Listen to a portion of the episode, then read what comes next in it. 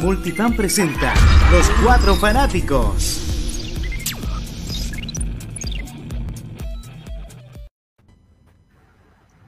Hola amigos, buenas, Hola, buenas. noches, bienvenidos a nuestra segunda temporada, el primer capítulo de nuestra segunda temporada de Los Cuatro Fanáticos. Hoy tenemos a la mujer invisible, así que la presento de inmediato. No, le vamos a mandar un abrazo al Juan que no nos puede acompañar hoy, así que eh, un cariñoso abrazo amigo, así Sí. que esperamos que te puedas incorporar en el próximo capítulo. Pero saludo a quienes me acompañan hoy, por supuesto. José, bienvenido nuevamente a la segunda temporada de Los Cuatro Fanáticos. Muchas gracias aquí, contento de estar eh, nuevamente en este programa que lo echamos de menos, lo echamos de menos este espacio que tuvo su primera temporada y ya estamos partiendo con la segunda.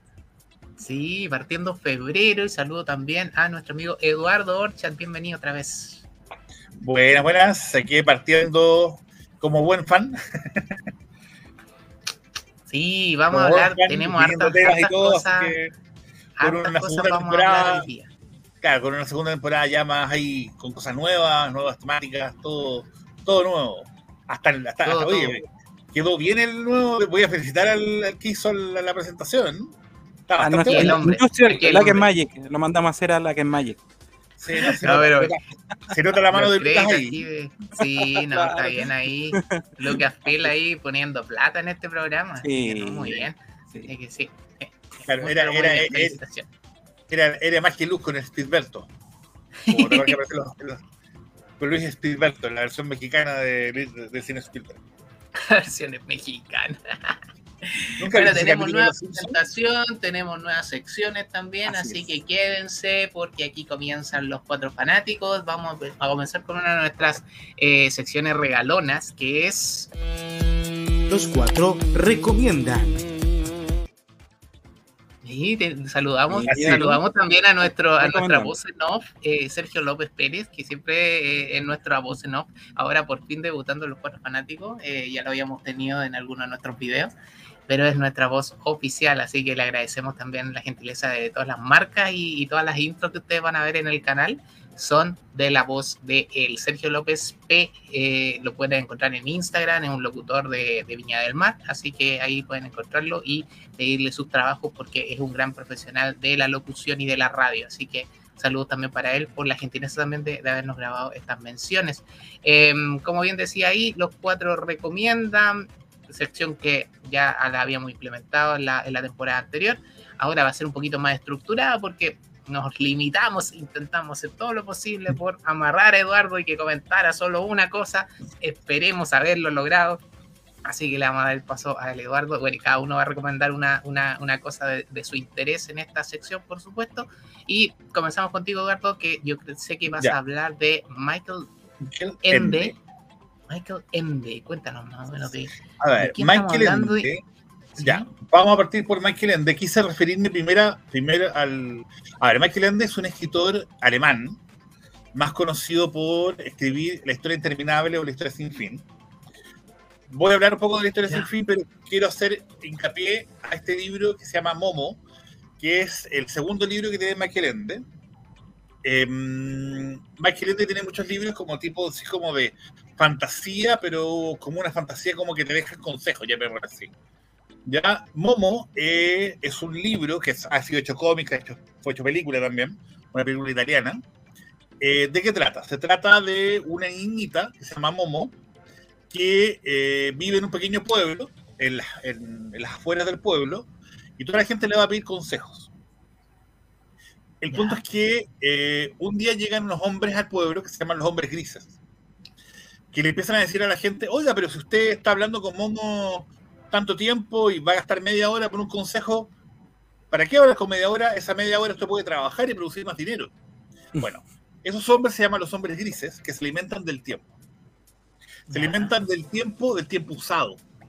Entonces empiezan a quitarle tiempo de uso y de tiempo de diversión a la gente para, para que ellos trabajaran más.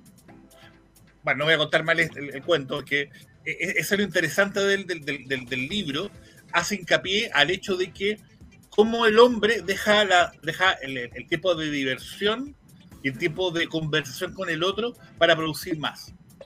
Y claro, Momo empieza, claro, Momo es un personaje que no tiene como tiempo y espacio, no se cuenta quién es.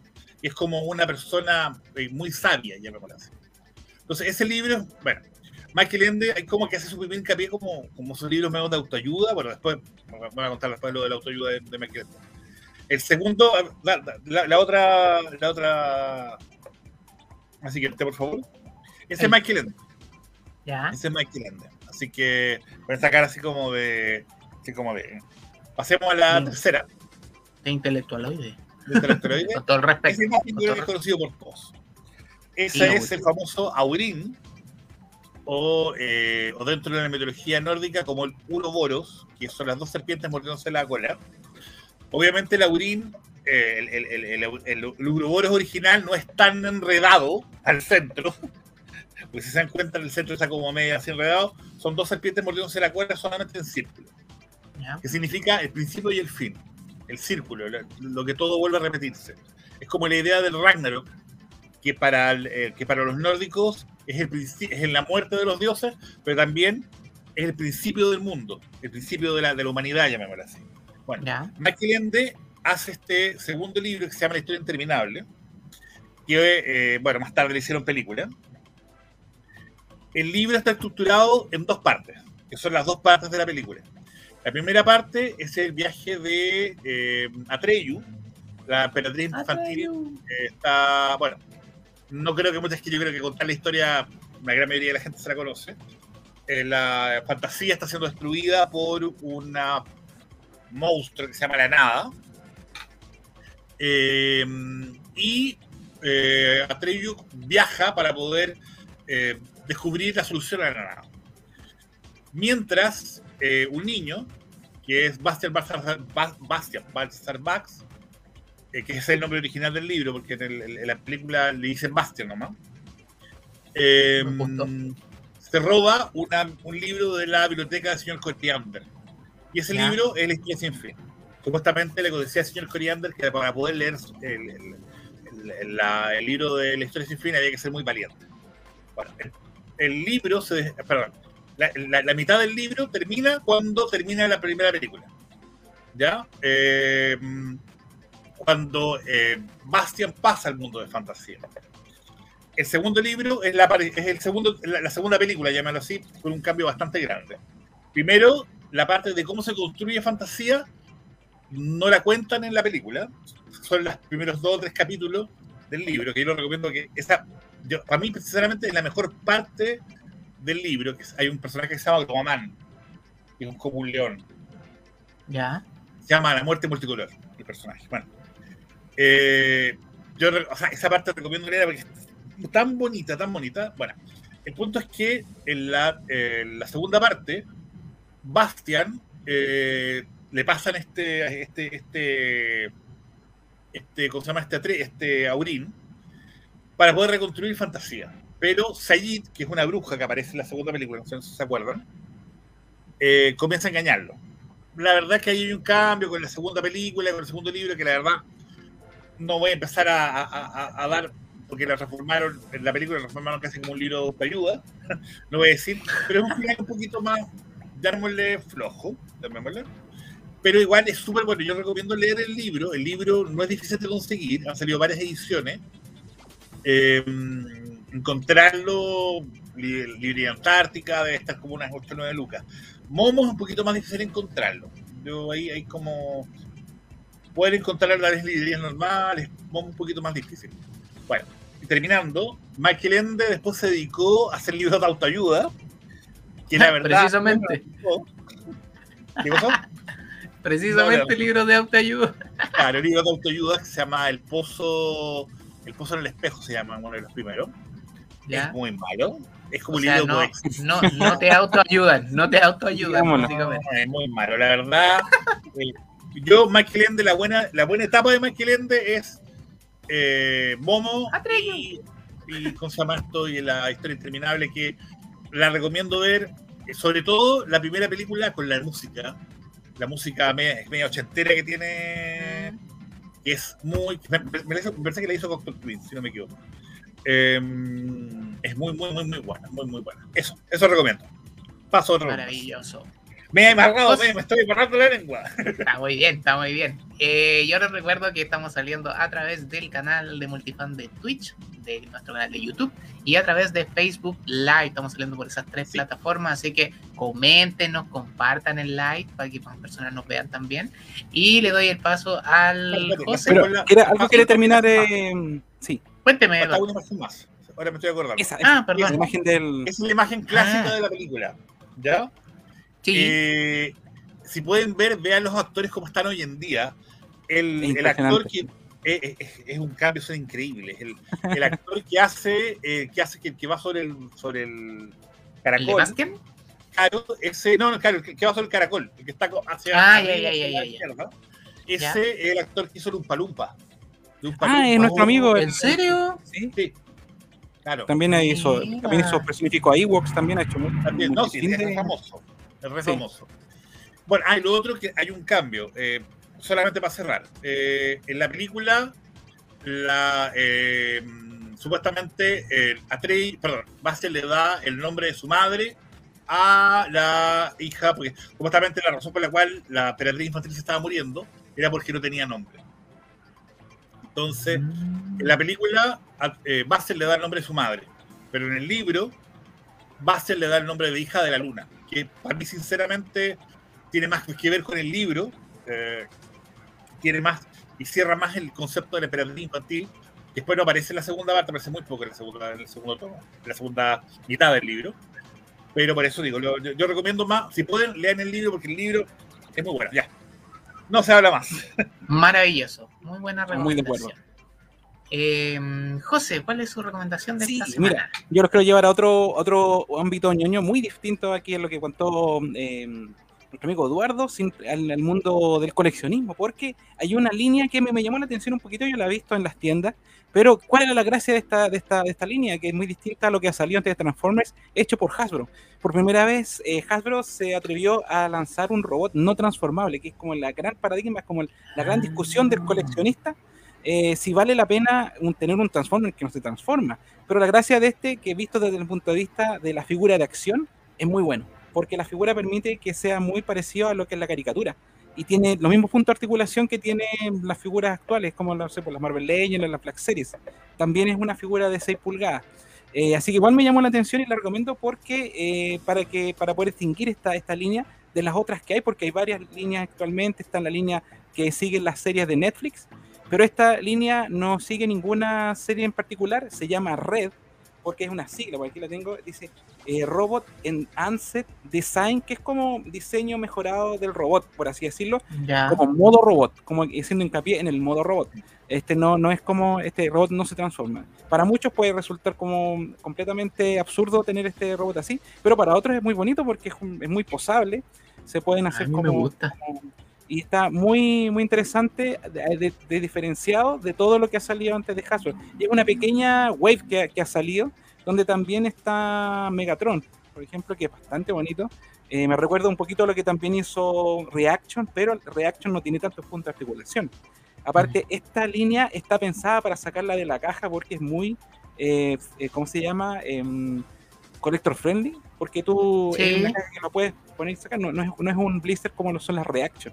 Eh, así que está bien recomendado. Actualmente a las tiendas chilenas solamente he visto eh, Optimus Prime y Megatron.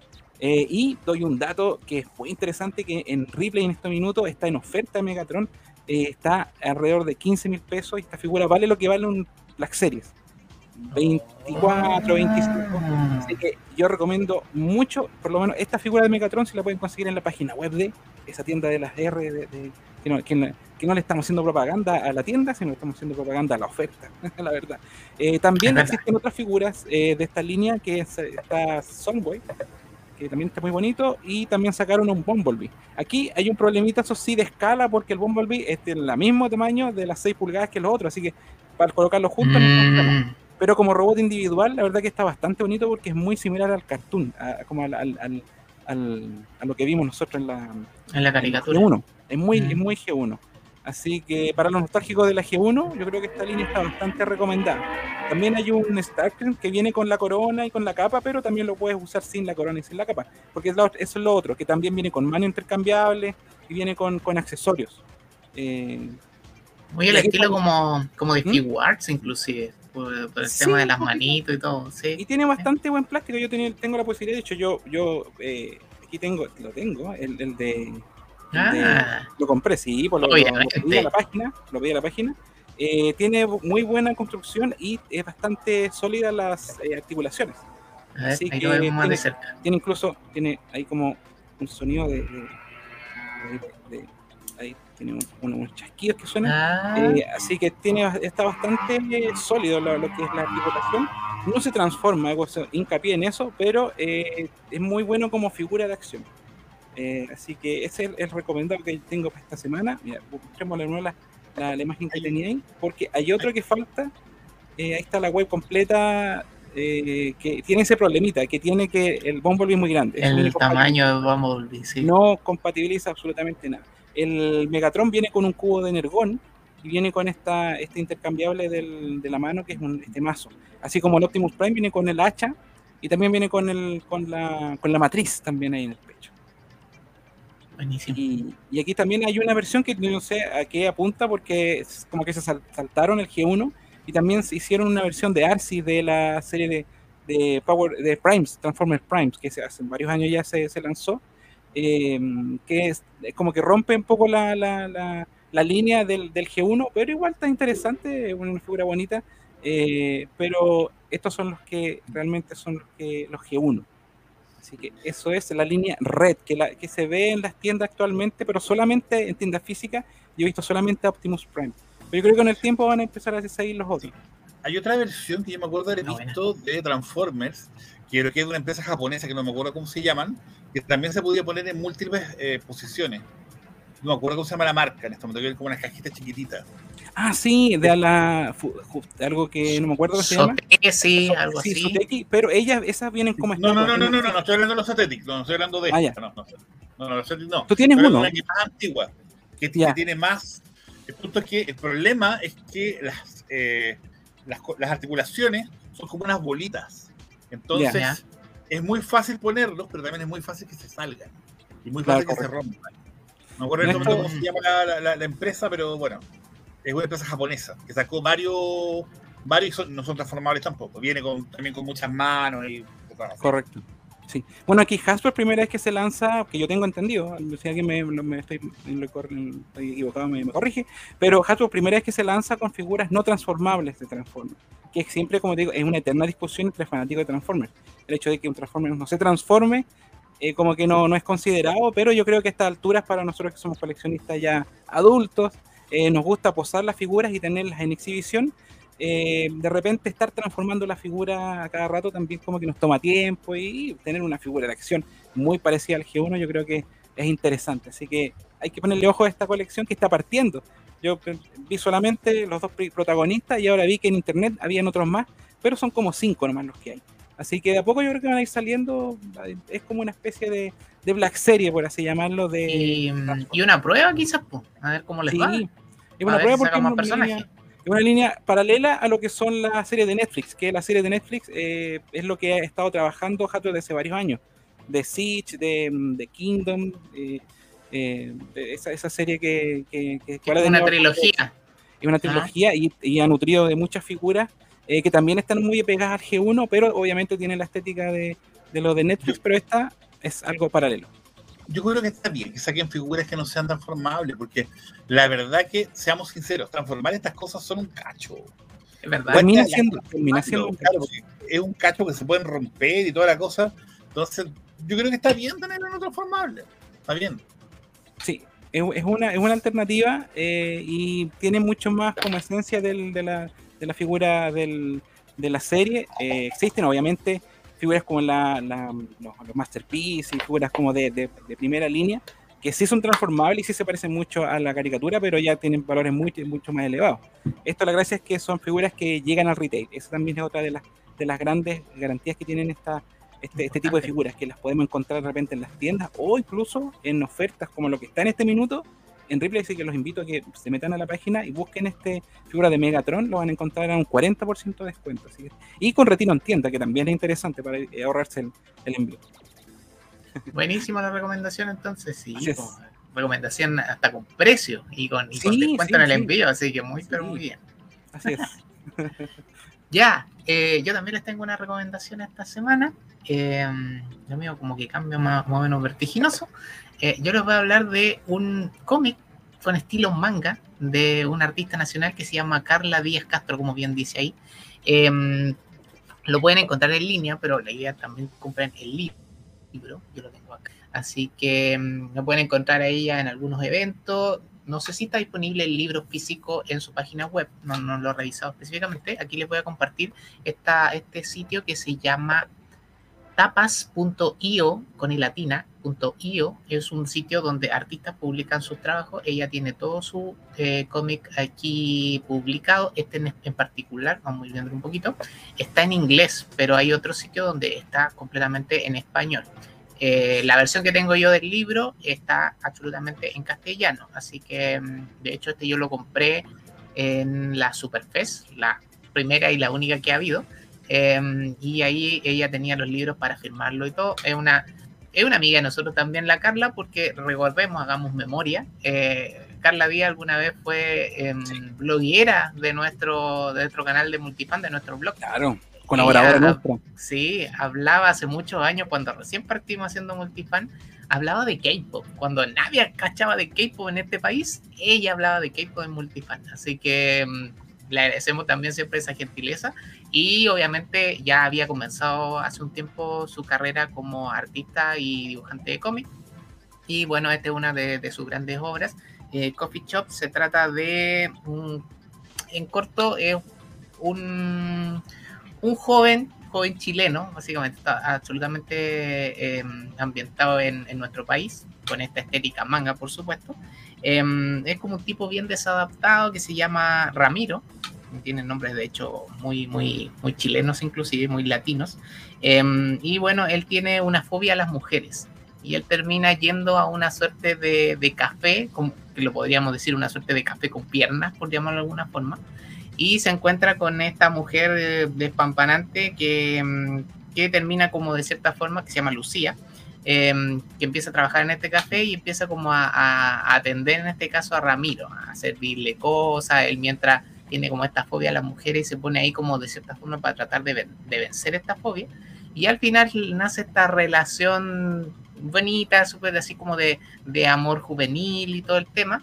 Entonces se produce como todo esta, este encuentro de estos, de estos dos mundos entre este joven muy, muy tímido y con esta fobia al género femenino y esta mujer mucho más empoderada y con y de armas tomar. Entonces es una comedia bien interesante, pero con temas igual bien de fondo. Eh, la, no sé, la, el quererte a ti mismo, como que toca mucho de, estos temas eh, con el protagonista y también con la protagonista femenina, que, que tiene harto que decir como para demostrarle de que él es una buena persona y que, y que no porque a lo mejor no tenga una una personalidad extrovertida quiere decir que lo esté haciendo mal, simplemente que es un tipo de persona que, mm, que funciona de esa, de esa forma.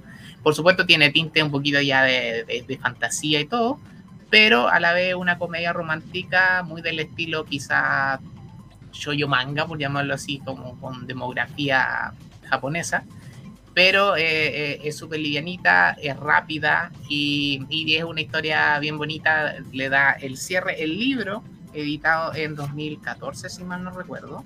Em, tiene alrededor de 200 páginas, un poquito menos de 200 páginas, y está absolutamente con su estilo marcado, que como les dije, em, tiene mucha influencia del manga. Aquí lo voy a colocar para que lo vayan viendo un poquito. Entonces, adentro, por supuesto, está en blanco y negro, pero el, el tipo de papel y el diseño de personaje es muy característico de ella así que está muy bien logrado su trabajo, así que yo se los recomiendo absolutamente. Ella también trabajó haciendo personajes en, uy, olvidé justo el nombre del libro en este minuto que es... Eh, Bicho raro. Bicho raro, muchas gracias por el alcance. Bichos raros que seguro muchos de ustedes alguna vez lo leyeron eh, y también eh, él, él, lo trabajó, el guionista era el, el, Seba, Castro, el Seba Trocas, así que en, algún momento trabajaron juntos y hacía los dibujos y él hacía el guion. Este es uno de, su, de sus obras cúlmine. Ella sigue publicando Nom Nom, uno de, su, de sus grandes cómics también eh, en formato digital. Em, también hay algunos recopilatorios en libros, así que por si, por si quieren encontrarla, ella en Instagram es Carla Díaz Comic, para que la busquen en esa red social. Em, tiene alrededor de 60.000 eh, seguidores, no es menor. Eh, también tiene un curso en Creaja, en Crejana, perdón, eh, esta, esta aplicación donde uno contrata cursos rápidos, en este caso de ilustración. Ella te enseña a, desde cero a crear tu personaje, cómo caracterizarlo y cómo, y cómo darle, darle tu estilo para, para transformarlo y hacerlo propio. Entonces también la pueden encontrar ahí, es un curso absolutamente internacional distribuido para toda Latinoamérica. Entonces algo tiene que decir esta chilena Carla Díaz respecto a cómic y en este, su particular estilo que, es bien marcado a, su, a su inspiración manga, por supuesto. Así que eso es lo que les quería recomendar yo hoy. Coffee Shop se llama esto de Carla Díaz. Muy bien,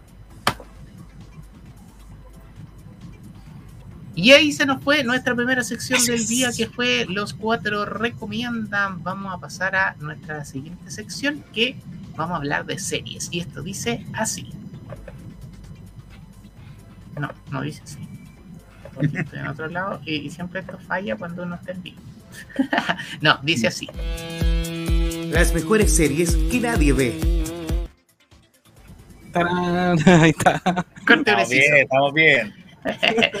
eh, bueno, esta, esta, sección básicamente vamos a hablar de, de, series que no, no son tan populares, que a lo mejor están más abajo en el catálogo de, de tu aplicación de streaming favorita, eh, pero que son, eh, son importantes de ver. Es necesario que tú las veas porque hay un buen guion, hay buenos personajes, hay una buena historia detrás. Y queremos partir con, eh, debutando en esta sección, con Yellow Jackets, una serie de Paramount Plus que mm, tiene 10 capítulos, se estrenó alrededor de noviembre del año pasado, si mal no recuerdo, em, y la historia es más o menos, comillas, sencilla, porque nos presenta un grupo, a un grupo de, futbolistas escolares, todas chicas, em, que se hacen llamar, que el equipo se llama Yellow Jacket en Estados Unidos, y bueno, ¿qué les, ¿qué les pasa a estas chicas? Lo que pasa es que ellas ganan su paso a las nacionales, al, torneo nacional, y tienen, son todas amigas, eh, deportistas de élite en este caso, que están a punto de, y tienen que tomar un vuelo para llegar a, disputar el torneo nacional. Pero ¿qué pasa en este vuelo? Lamentablemente se estrellan en un, en un lugar lleno de bosques, entonces eh, ahí comienzan, comienzan los problemas porque tienen que sobrevivir primero que todo al, al crash, al, al, a la caída del avión y empezar a, a sobrevivir con los genios de, toda de todas las personas, eh, puras chicas, creo que hay un solo hombre dentro de los, de los que quedan vivos de la tripulación. No, dos hombres quedan vivos. Eh, ¿Dos hombres? son tres, o sea, son tres hombres. Está el, el, el entrenador y los dos hijos del entrenador Verdad, verdad que está el, el, otro chico también. Sí. ellos son los únicos hombres que quedan, que quedan vivos eh, y las chicas como que sacan a relucir todo lo, lo que pueden ser y, y, se esconden algunos secretitos por ahí, entonces está, está bien entretenida la serie. Eh, no sé qué podemos contar al respecto sin querer dar tanto spoiler tampoco, porque la idea es que vean la serie. ¿Qué, qué les parece a ustedes? ¿Que algún personaje que destaquen? Em, Eduardo. Yo personalmente, el personaje de la Cristina Ricci. Creo que, ese personaje me robó, o sea, primero, uno ve los capítulos y no cacha que es la Cristina Ricci. Pero la Cristina Ricci tiene un personaje eh, de una película que, eh, ay, me no me estoy recordando el nombre, creo que lo mencioné en el, grupo WhatsApp, que, em, que es una película, señora, que en el oeste americano mata a sus papás con unos hachazos. Lizzie Borden se llama la película. Está en Netflix, ¿ya? Ya. Y hace una asesina en serie que mata con el hacha. Bueno, da lo mismo. El punto es que ahí ya es una película como que ella ya está bien trastornada. Pero acá está, bueno, muy trastornada. Los se le dan al bosque. Y ese personaje, fuera que uno la ve y no parece ella. Como está rubia, no parece ella. Ah, y lo otro entretenido que me gustó de la serie, que, antes de hacerlo, tiene muchos racontos, porque cuenta la historia desde el principio, del medio y el final. O sea, lo, lo que está pasando hoy en día. Entonces, eso tiene, me, gusta mucho ese, ese, ese, como funcionamiento de la historia, de cómo van cambiando todo. Y tiene un sí, sí, dime. No, no, eso, eso quería destacar porque tiene muy buena dinámica. Eh, una serie que tiene muy buena música también, muy buen trabajo de la música, de la ambientación de los 90, cuando te retraen a la, a la, a la, adolescencia de estas protagonistas que, que, que partemos, parten viéndolas en el, en el presente eh, volver a, la etapa de, cuando estaba el equipo de Yellow Jacket. Eh, la música de los 90 es muy potente, muy bien usada, eh, muy estilo videoclip y muy dinámica porque son flashbacks que son intermitentes y son bien como orgánicos, no es que, es que de repente ocurren y como son bien dinámicos, por así, no orgánicos, sino dinámicos, y no te confunde, no te confunde para nada el hecho de estar en el presente o estar en el, pasado con las versiones más jóvenes de los protagonistas. Eso está muy, muy bien elaborado, así que es una, una serie que, que, te atrapa completamente, es una historia, como tú contabas, muy como mm, también eh, bastante oscura también, eh, y que se está desarrollando, eso es lo otro interesante, que es una, una serie que está en desarrollo, eh, así que no se sabe bien bien todos los secretos que, no, que nos esconden esta, esta situación, que es la que se produce cuando cae el avión eh, lamentable accidente que tiene. Claro, exactamente. Ahora la segunda temporada se estrena dentro de poquito, así que digamos que la serie le fue bien eh, afuera. sí, este, muy aplaudida esta serie. Eh, por lo tanto, tiene que ser buena, porque continúa la segunda temporada, porque ya eh, me parece que eh, Paramount estaban avisando que la segunda temporada la estrenaban dentro de, un, dentro de, unos días, un tiempo más. Maravilloso. Sí, Esta serie, hay que destacar que igual en el público estadounidense ha sido de una de las más vistas. Aquí en Chile se ha visto poco porque no es de un streaming, de una, de, de una aplicación muy popular, no es de una, casa de streaming muy popular. Eh, no está en Netflix, no está en HBO, no está en Amazon. Eh, a mí me costó buscar, encontrarla también para poder verla. Eh, así que para acá, para los chilenos, no es tan fácil ubicarla. Pero al público norteamericano sí. Así que ahí sí es como de los top de las series que, que están ahí más vistas en, Norteamérica. y además, Showtime, eh, la empresa que hace que hace esta, esta serie, es una empresa que hace siempre como dramas familiares, hace mm. cuando uno ve cosas de Showtime, hace como así como dramas familiares, dramas de pareja, es la primera vez que yo veo algo de Showtime que, que llama la atención, que es así como, como perverso, así como tiene como ese olor a Midsommar. No sé si usted le, se recuerda mucho de la, la, película Midsommar. Tiene como ese aire como de, de, de, algo raro, como de dioses arquetípicos, como de eh, rituales con sangre. Eh, me recuerda mucho como... No, no, los símbolos, tiene, tiene mucho el rollo de el Señor de las Moscas, tiene, tiene muchos olores El Señor de las Moscas de Golding, que es un excelente libro, y yo creo que va para allá porque, bueno, va, va, va, para el lado como para el Señor de las Moscas, yo, tengo toda la linkada. Sí, absolutamente. de hecho, la, los creadores, que es un matrimonio que se llama Ashley Light y Bart Nickerson, de hecho se inspiraron en parte en, en, esa novela y dijeron, de hecho, que por qué habían leído esa novela hace mucho tiempo, pero viendo éxitos como Los inclusive, eh, ¿qué podría pasar si, si esas personas que, que, caen en ese avión son puras mujeres y adolescentes, como un aliciente inclusive? Eh, ¿Podrían sobrevivir? Entonces, esa es como una de las cosas que ellos se preguntaron como para crear la serie. El Señor de las Moscas son hombres, por si acaso. Es sí, un barco esa era la idea, de cambiar, cambiar como el cambiar como el switch en, el caso de que la novela que eran puro eso se refería. Claro, y en, el, en la novela hay un personaje que es un hombre, que aquí yo creo que lo van a cambiar, no sé cómo lo van a hacer. Pero, o sea, estoy diciendo si es igual a la novela, digo yo, de, Golding. Eh, que es el señor, del señor del, del, cabeza cerdo, que sale al final para los que vieron el, leyeron el libro. O hay, hay, una película que se dieron hace como 10 años, y si no me equivoco, está en el Amazon Prime. Si pueden verla, veanla, porque en serio es muy, muy, muy buena. Muy, pero retrata muy bien la historia de, Golden, de William Golden. Así es. Bueno, hablar un poquito de la, del, del cast que, que hay acá, que este son las, como las protagonistas principales, porque es un conjunto de, de- de deportistas que, que en su juventud fueron muy, muy exitosas, pero hay cuatro que son las que destacan más, ¿cierto, Guille? Que es el personaje Sí. de, de, de Cristina Ricci, que es el que vimos antes. Está Juliette Lewis, que es una Juliette Lewis rudísima, como ella sola, o sea, que la conocimos en su minuto como con, con en esta película de mm, asesinos por con, eh, naturaleza. Eh, claro, en su juventud, eh, y la verdad que ella sigue tal cual en es, con la misma actitud. Eh, y yo creo que ella no, no tiene mucho que actuar acá, porque en el fondo es como, es como que yo creo que ella es un poco así, Juliette Lewis, en, la La dura. real. Eh, La la verdad que no, la, no lo ubico tanto, no sé tú, Guille, que puedes decir de, de la, de la chica esta La- que es como una, una política y la otra una, una, una- ya como un tema Ella más- es la, la mujer negra que vemos a la izquierda, eh, se llama Tony Cypress, la actriz, eh, interpreta a Thaisa, y a mí me llama la atención que incluso pasa con las otras actrices que vemos esta versión juvenil que tienen como alrededor de 17, 18 años, y en la otra que ya han pasado 25, y se parecen inclusive, entonces como que uno es, es sencillo como identificar, ah, ella es esta, y como ustedes bien decían, es súper es súper rápido como van de una época del 96 al 2021 y tú no te perdí, como que sabís bien exactamente cómo te, qué te están narrando en, en el año 96 y de repente saltan de una escena para otra y vuelven al 2021 y como que no te perdí en ese trayecto. Entonces Sí, está muy la- bien logrado el guion para hacer eso.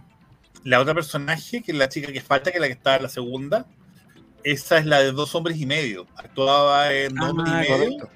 Era la, la- la que siempre, la que vivía abajo de Alan. Si ustedes se recuerdan. Ella se llama. Melanie, Melanie Linsky, interpreta a Shona. Es muy cómico porque ella, claro, ella, uno la había visto solamente en, mm, en series de tipo, había hecho papeles muy pequeños y en hombres y medio, estuvo mucho tiempo, eh, como papeles cómicos. Pero aquí hace un papel, pero dramático, Sí. con una doble Y con vida. una, claro, esa doble vida, aparte de esos secretos que guarda desde que era cabra chica, entonces, no, está súper complejo. No, su- y, es la, su y es la que tiene, y es la que tiene todos los diarios, po, también, tiene todo el material. Entonces Sí. ahí es como, como, como todavía, y además de que la acción en este momento está centrada más en la Juliette Lewis y la, eh, y la Cristina Ricci. Si se Sí. dan cuenta, todo el rollo está entre ellas esas dos. Las otras como que pululan, llamémoslo así, pero todavía no se han... Bueno, y faltan como cuatro más que están ahí dando vueltas, que no sé si estarán muertas o no. Ese es uno de los, de los grandes misterios de la serie, po, porque vemos a varias, a todo el equipo en este caso, eh, pero no sabemos realmente qué les pasó a los demás. O sea, lo intuimos, pero no sabemos exactamente qué le pasó a cada una. hay una, hay una que es la que pone el avión, que es la. eh, no, bueno, no, no quiero ser spoiler, pero la que pone el avión, por ejemplo, ese personaje es principal. eh, eh, y no se sabe nada quién es. El arquero, por ejemplo. El arquero tampoco, que tiene un personaje importante también. eh, no. Y es muy bonito porque en el primer capítulo, nada que ver con el, el tema, en el final del primer capítulo, muestran como cuando eh, cada una de ellas llega, después de, de cuando ganan el, el título al- a las nacionales, bueno, perdón, el título para postular a las nacionales, ¿Mm? y yo no me acuerdo qué música es, pero es cuando ellas llegan a la casa, y si te das cuenta, es una escena que dura cada una tres segundos. Pero esos tres segundos cuentan la historia de cada una. Sí, Con Cada Sí, sí, una está muy bien logrado. Claro, y está, a mí me gustó mucho esta escena, porque con eso ya te podía hacer una imagen de cómo es cada personaje. No, buenísimo. buenísimo. Y hay una imagen de la de ellas eh, de la versión joven, eh, donde podemos distinguir al, al personaje de Cristina Ricci, que está de amarillo. Eh, Ella Mm. recordemos que era la como la guatera, por decirlo La así en guatera, claro, chileno, como del, la- del equipo. En la Era la que, sí, la, la- la que les ayudaba a todos, pues no era parte era- del equipo, era, era una como chica el- que, claro, que, que recibía mucho bullying, también la Sí, miraba muy, mira en menos, y cuando Sí, ocurre era- este accidente, termina transformándose en una persona súper importante, porque era lo único que sabía de primer auxilio, y aparte tenía una sangre fría, esa, es, un- es- es- es una- unas cosas que, que no, no, no puede creer lo que, lo que hace ella en, en esa Hay- situación del accidente terrible. hay una imagen del primer capítulo donde ella está, cuando la, cuando la justamente la están mostrando cuando ella llegan. No sé si se acuerdan, no, no quiero contar la escena, cuando ella llega, que está, lo que está haciendo, ¿se acuerdan o no? Está en la ¿Ya? piscina con la rata. Dura dos segundos. Ah, sí, sí, sí, Oye, sí. fue, yo fue sí. como, Sí, no, heavy. al fin me dio la idea, esta está loca. fin. Es que. Sí, Claro. no, sí, es, es cuático. Así, es- yo creo que es de uno de los personajes mejor logrados, tanto en su versión juvenil como en su, en su versión Sí. adulta. Sí. Porque además los pe- las actrices se parecen mucho y esa psicosis que tienen además guionizada, por decirlo de alguna forma, eh, se replica muy bien en las dos versiones. Como que no, está, como que de repente parecía que era como la misma actriz en algún minuto. A mí me pareció eso. Dije, ¿cómo hace la misma actriz que la hace más vieja? como- Sí, que- a mí me pareció eso y lo tuve que no, googlear no para cachar si eran las mismas. Entonces, Mira, no, está muy bien a, a nuestra amiga Gabriela Tapia que nos está viendo aquí. Dice, Hola Gabriela. Los y el Señor de las Moscas, Sí, efectivamente. Eh, es una muy buena comparación, claro, los por la isla también es como que cayeron en un lugar así como medio, comillas, paradisíaco, aunque esto se ve más, más como, me imagino que era Canadá, porque parece que iban a Canadá, si, no, si mal no recuerdo. Entonces hay harto bosque bien frondoso, ¿cachai? Entonces, y El Señor de las Moscas, que por supuesto ya, ya lo comentamos y sí tiene toda esa referencia. Además, los creadores eh, se basaron también en el accidente, en el accidente de los Andes, en el accidente de avión de los Andes. Entonces, y todo lo que sabemos que ahí ocurrió. Entonces, yo creo que también va para allá la parte de la trama. Así que, Sí, al- algo se ha visto de eso, pero como escenas cortitas, que más, allá- más adelante vamos a entender bien capítulo. a qué se refiere, claro, de esas escenas de, de, sí, de los, el- asado, los asados que están haciendo. Claro, lo asado. Eh, también eso me gustó porque, seamos sinceros, un- una serie te tiene que te tiene que golpear en el primer capítulo para que tú sigas viéndola, pues, ¿cachai? Y yo creo que esta eh, Yellow Jacket lo consiguió con ese cliffhanger al final. No, está muy bien y te deja absolutamente enganchado para lo que viene y empezar a conocer a estos personajes que, que tienen muchos matices, o sea, eh, una ahí como que es buena para el copete, buena para la, para la parranda y todo, pero te das cuenta de que tiene algo más, ¿cachai? No, no es como tan superficial como, como aparenta ser. Eh, la otra que es como la, la, la más, no sé, correctita del grupo, también tiene algún secretillo por ahí. Entonces, y hay otros personajes que, como bien dijo el Eduardo también, eh, que no sabemos qué les pasó, eventualmente se murieron, pero pero también eh, son, son interesantes. Por ejemplo, hay una niña que es muy católica, muy casi como evangélica, sin no vencer a lo, a lo evangélico, pero me refiero es como bien fanática para el tema. Eh, entonces ella también tiene como algo bien importante que decir dentro de, de lo que va ocurriendo. Y hay otra, otra chica más, la Loti, que también eh, eh, tiene escenas bastante interesantes que, y, sa- y saber realmente qué les pasó en, en esos 19 meses. Esto no es spoiler porque es parte de la, de la premisa de la, de la Sale en el primer serie. capítulo. Sí, primer capítulo, información. Entonces, No, ese- todo ese sí. tiempo pasaron ahí eh, sin que las rescataran. Entonces, ¿qué pasó en, mí- ese me- tiempo? Sí, yo encontré súper bueno eso que manejaran que hubieran personajes que vivieran en el aire. Porque, ¿qué es lo que pasa? Yo pensé que ya cuatro sobreviven nomás. Pero que hubieran otros personajes que estuvieran en el aire, que no se supiera qué pasa con ellas, que igual están en la escena esa que contaron en el asado, como dices tú. Porque se cuentan, eh, eh, se ¿Qué cuentan en el asado. Pero, ¿qué pasó con ellas? Porque no las nombran nunca. No, pues, Dicen que, dicen que están desaparecidas. Es como un tema tabú en también. algún minuto.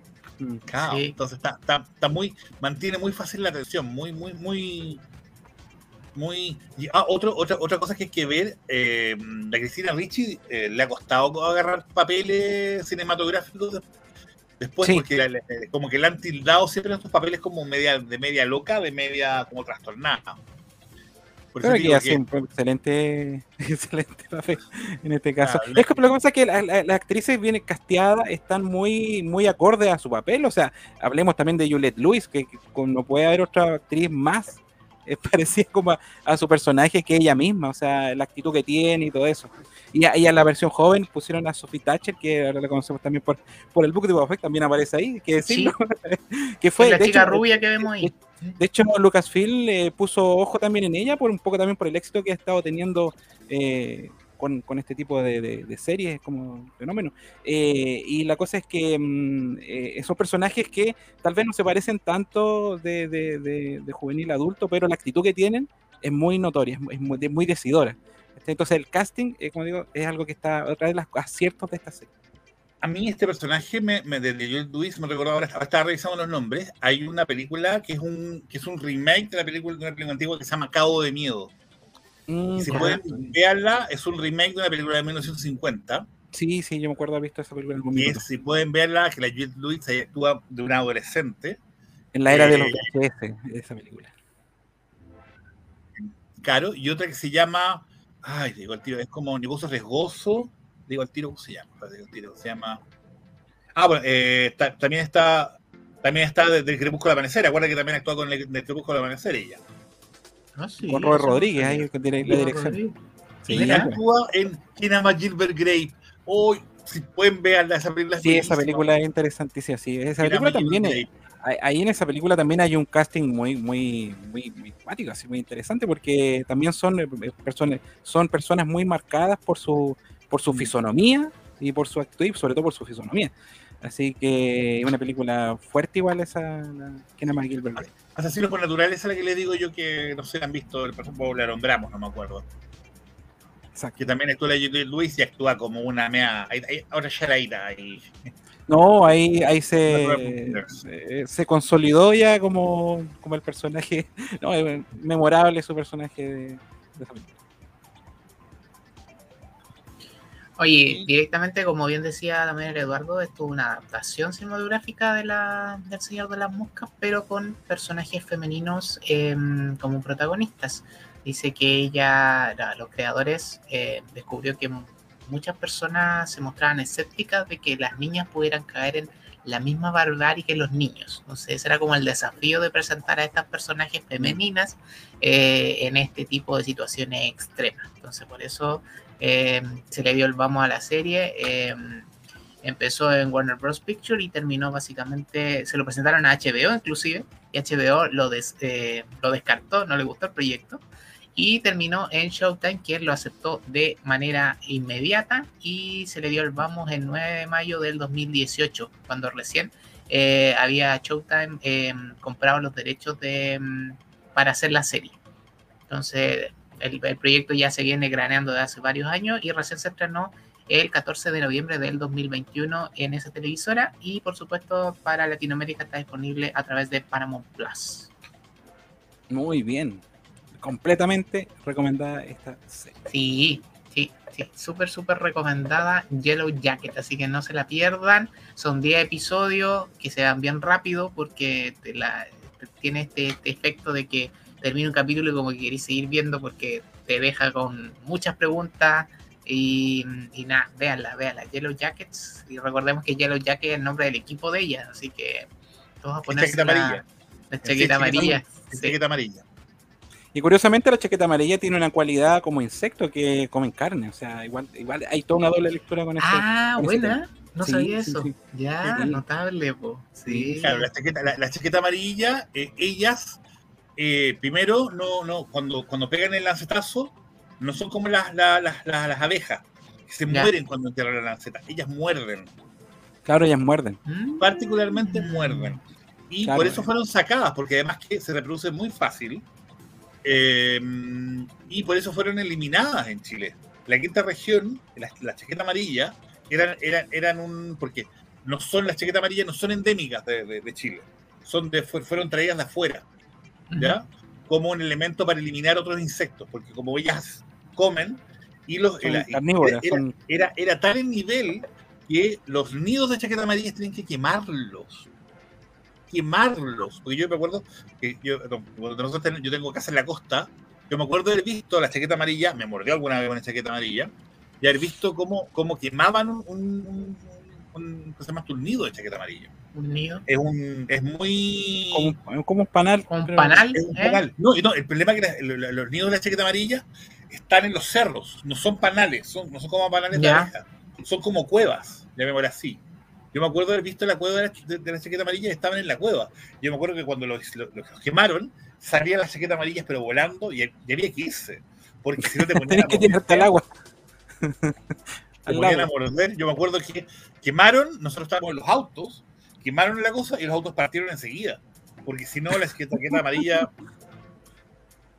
Sacan pedazos. Claro, te dejan. Mm. No, y, y muerden fuerte. Muerden, bueno. Buena. Buena referencia a eso de tiene Yellow yo no sabía eso. Sí, Sí, sí, una doble lectura absoluta. Oye, ahí en el, en el artículo dice Movistar Plus, ese artículo es español, así que no se, no se pierdan con eso. Como les dije, no, está en Paramount Plus. No, acá no, no Sí, no la van a encontrar ahí. Además que Movistar Play acá en Chile es un desastre, así que no lo contraten. Eh, Mira aquí, Oye, Hasta que nos paguen, hasta que nos paguen por pasar propaganda. es verdad. sí. nuestro amigo Aquí dice, Fran, chiquita, perdón, aquí dice, las chiquitas amarillas vienen de Argentina. la historia Mira. mística de los 80 dice que fue un camión que se volcó. Mira, to- hay toda una historia oscura ahí con, con, con el tema de las Para otro thriller, para otro thriller Sí, acá. sí, sí, sí, ¿Qué sí, te sí. creí? Yellow Jacket, así que no se lo pierdan en eh, Paramount Plus, una gran serie de misterio, de suspenso, harto secreto ahí, eh, una mezcla rara entre El Señor de las Moscas y Los y, y The L Word, podríamos decir. Así que véanla, véanla. Hoy tenemos otra serie también que queremos comentar, se llama Space un- Force. Así es, una espacial. serie que tal vez no es para todo público porque es de un tipo de humor bien especial, pero bueno, tú, eh, Eduardo, tuviste la oportunidad de ver esta, esta serie, la primera temporada completa hace ya un tiempo. Es una serie Ya. que está en, en, ¿en qué plataforma? En Netflix. En En Netflix. Netflix, claro, claro. Ahora en febrero será la segunda temporada. Eh, a ver, ¿de qué trata? Es- es- eh, actúa Steve Carrell. El creador de The Office y todo ese humor como un poquito como medio intelectual que tienen los gringos. Trata de que eh, la Fuerza Aérea crea una Fuerza Aérea Espacial. Y en realidad eh, es un tipo que es un bueno para nada, que es un general, que en realidad no tiene poder en la casa y ese poder lo trata de dar en, en, en- en- en el, en, la, en el, como en el sitio. Y lo entretenido de la serie creo que es el choque entre dos personajes. El, el personaje Steve Carrell y el otro que no me acuerdo que es del científico, ¿cómo se llama? El John John Malkovich. John Malkovich, que son Sí, el choque entre ellos dos. tremendo, Es tremendo actor que tienen Es- ahí en esa serie. Muy bueno, y no, y el problema es que John Malkovich aparece en todos los capítulos. O sea, no es que le pagaron para estar en alguno. Es muy entretenido porque el, el- el- bueno, el personaje especial de, el- del, del- del capitán este, eh, del Carrell, eh, que tiene un problema con la, familia, la señora, se está separ- la señora está en la cárcel. eh, La y, señora eh, que es Lisa Kudrow. Claro, no menor, no menor, Kudrow, no menor. También, es, también es como tremenda actriz, o sea, Sí, y pues, relegada ahí a un papel bastante, bastante- Igual, igual aparece- no parece tanto, no parece tanto. Mm. La, eh, la Nada. hija es una buena para nada. Tiene esa como mano derecha que es esa niña que es como de color también, que es la que aparece como segunda. Sí, como la eh, que el japonés. que conducía el, helicóptero. Claro. Entonces, yo la verdad, es una serie muy políticamente incorrecta. Tiene unos. ya, hay unos capítulos con China que yo me reí mucho. No quiero contar el capítulo. No, hay- claro, sí, hay, uno, hay, uno, hay unos temas ahí bien, bien, bien fuertes. Y claro.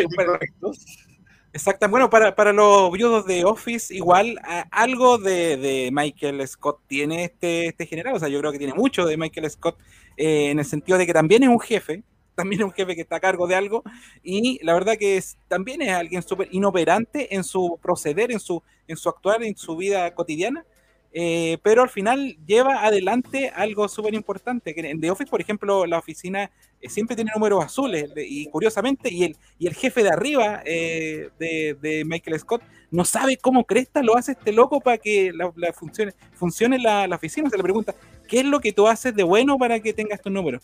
Y ni él sabe, la verdad que, ni- él sabe. Pero es un inoperante, pero que funciona. Y aquí es un poquito también eso, tiene, eso. Yo creo que Steve Carrell muy difícil que salga de, de ese papel después de The Office, aunque él siempre como que reniega también de Office. Siempre ha dicho que no va a ser nunca también un, no va a participar en un reboot de la serie ni nada, así como que se, se desliga. Pero yo veo mucho aquí de Michael Scott ahí en The Office Sí, a Steve Carrell. En Fuerza Espacial también hay un personaje que me gusta mucho, que es el secretario del, del, del Steve Carrell. Y es otro bueno para nada, que es más, más personalista y siempre trata de. Bueno, eh, me gusta mucho a mí también. Y creo que, bueno, ahí hay un. En las series, como tiene su humor medio. medio intelectual, sí que, que yo creo que no es para todo público. No es como un, Sí, la gente de repente tiene tanto diálogo que de repente como que la gente como que le, le- le puede aburrir. Yo, yo- yo creo que trate de verla, ve un capítulo y como que piénselo bien.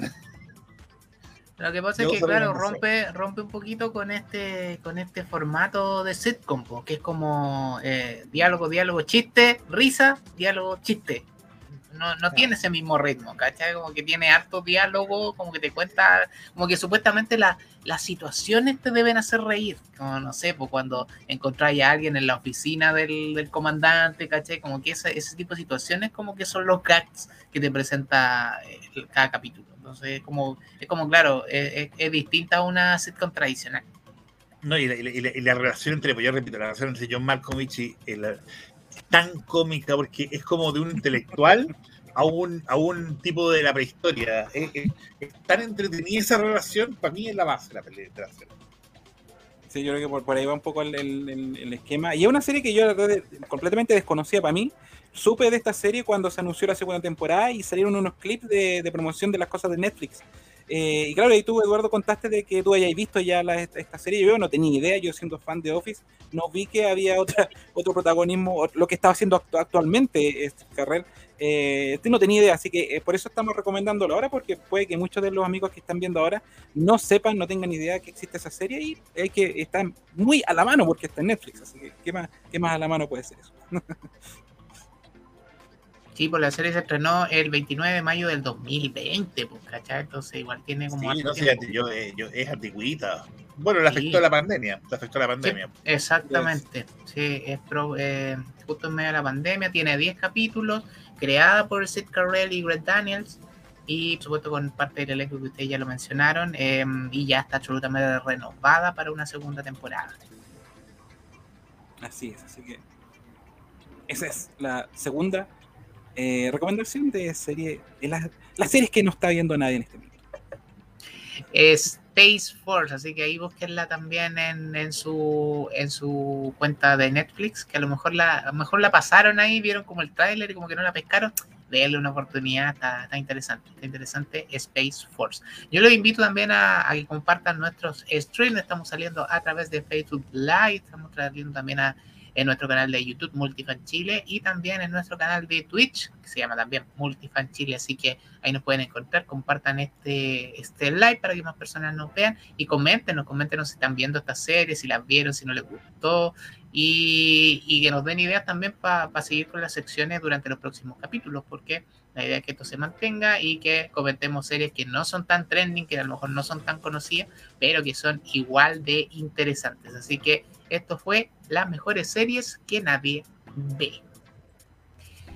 Vamos a pasar ahora a la sección de noticias, pero a todos tenemos cortinas, así que las vamos a usar. Y esa no era otra vez. Noticias Multifan.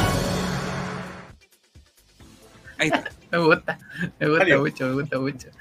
Em, tenemos noticias, vamos a destacar cuatro noticias eh, que fueron importantes esta semana, por supuesto, en la cultura pop. No vamos a hablar del presidente Boris, nada de eso. Vamos a hablar de noticias del cine, de la televisión. Así que vamos a comenzar con una escena que se filtró al principio, que se filtró de The Batman hace unos días, que estuvo bien interesante porque eh, la historia es corta y precisa.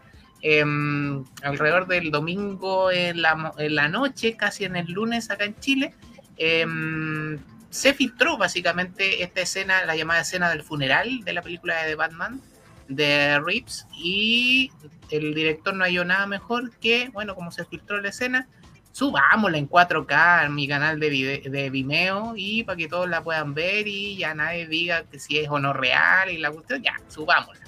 Y la cuestión es que la subió, se puede ver completa en su canal de Vimeo y en muchos portales también que lo puedes encontrar ahora. Pero durante las primeras tres horas todo parecía como un rumor, una filtración, y al final él la terminó, Matt Ritz lo terminó confirmando con su propia cuenta de Vimeo, donde subió en máxima calidad la escena y nos cuenta en la práctica de, de este Bruce Wayne, que ya lo vemos encarnado por Robert Pattinson, asistiendo a un funeral, no sabemos exactamente de quién eh, y encuentra a un niño que es uno de los deudos de, la persona que haya fallecido y como que se empieza a acordar de, cuando murieron sus padres, por supuesto, y como que empieza a sentir esa, esa como sentimiento de pérdida que, que ya ha sido como súper repetido dentro de, del personaje, pero súper necesario para construir a Batman. Em, pero lamentablemente como que esto se ve mmm, quebrado de cierta forma por la erupción de un vehículo descontrolado a esta como iglesia que termina chocando adentro y todo el tema y sale alguien con una con una bomba prácticamente atado amarrado a una bomba a una bomba de tiempo que eventualmente va a estallar ahí y con un mensaje para Batman una nota escrita para Batman. Y obviamente esto es de eh, Enigma o el acertijo como lo conocemos acá. Y Edward Enigma exactamente. Y, y bueno pues entonces ahí, ahí se produce como este, este conflicto y obviamente la escena completa que la podemos, no, no, la, no la vamos a revisar completa, nos van a bajar el, el, live, pero ustedes la pueden encontrar ahí en redes sociales y también en el mismo canal de Vimeo, como les dije, de Matt Reeves, que es el director de esta película, esta nueva versión de Batman que se va a estrenar el 4 de marzo. ¿Qué les pareció? ¿La pudieron ver? Yo no la he visto, la verdad. No sé tú, Eduardo, si la has tenido la oportunidad de ver esta. La vi y debo decir de que, o sea, a mí yo voy a ser súper sincero, yo creo que fue a propósito, porque estuvo súper bien. Primero, o sea, primero la, la escena cumple dos, dos, dos, dos, pareceres que son muy buenos. Primero es entender un poco el Batman de, Bat, de, de, de Pattinson, ¿cómo se llama el, el personaje? Pattinson, el sí. Claro, entenderlo un poco y entender un poco el rollo de él. Se entiende y también da a entender que que, es un, que tiene ese como olor a Batman. Uno, uno, uno, ve la escena y tiene ese olor a Batman.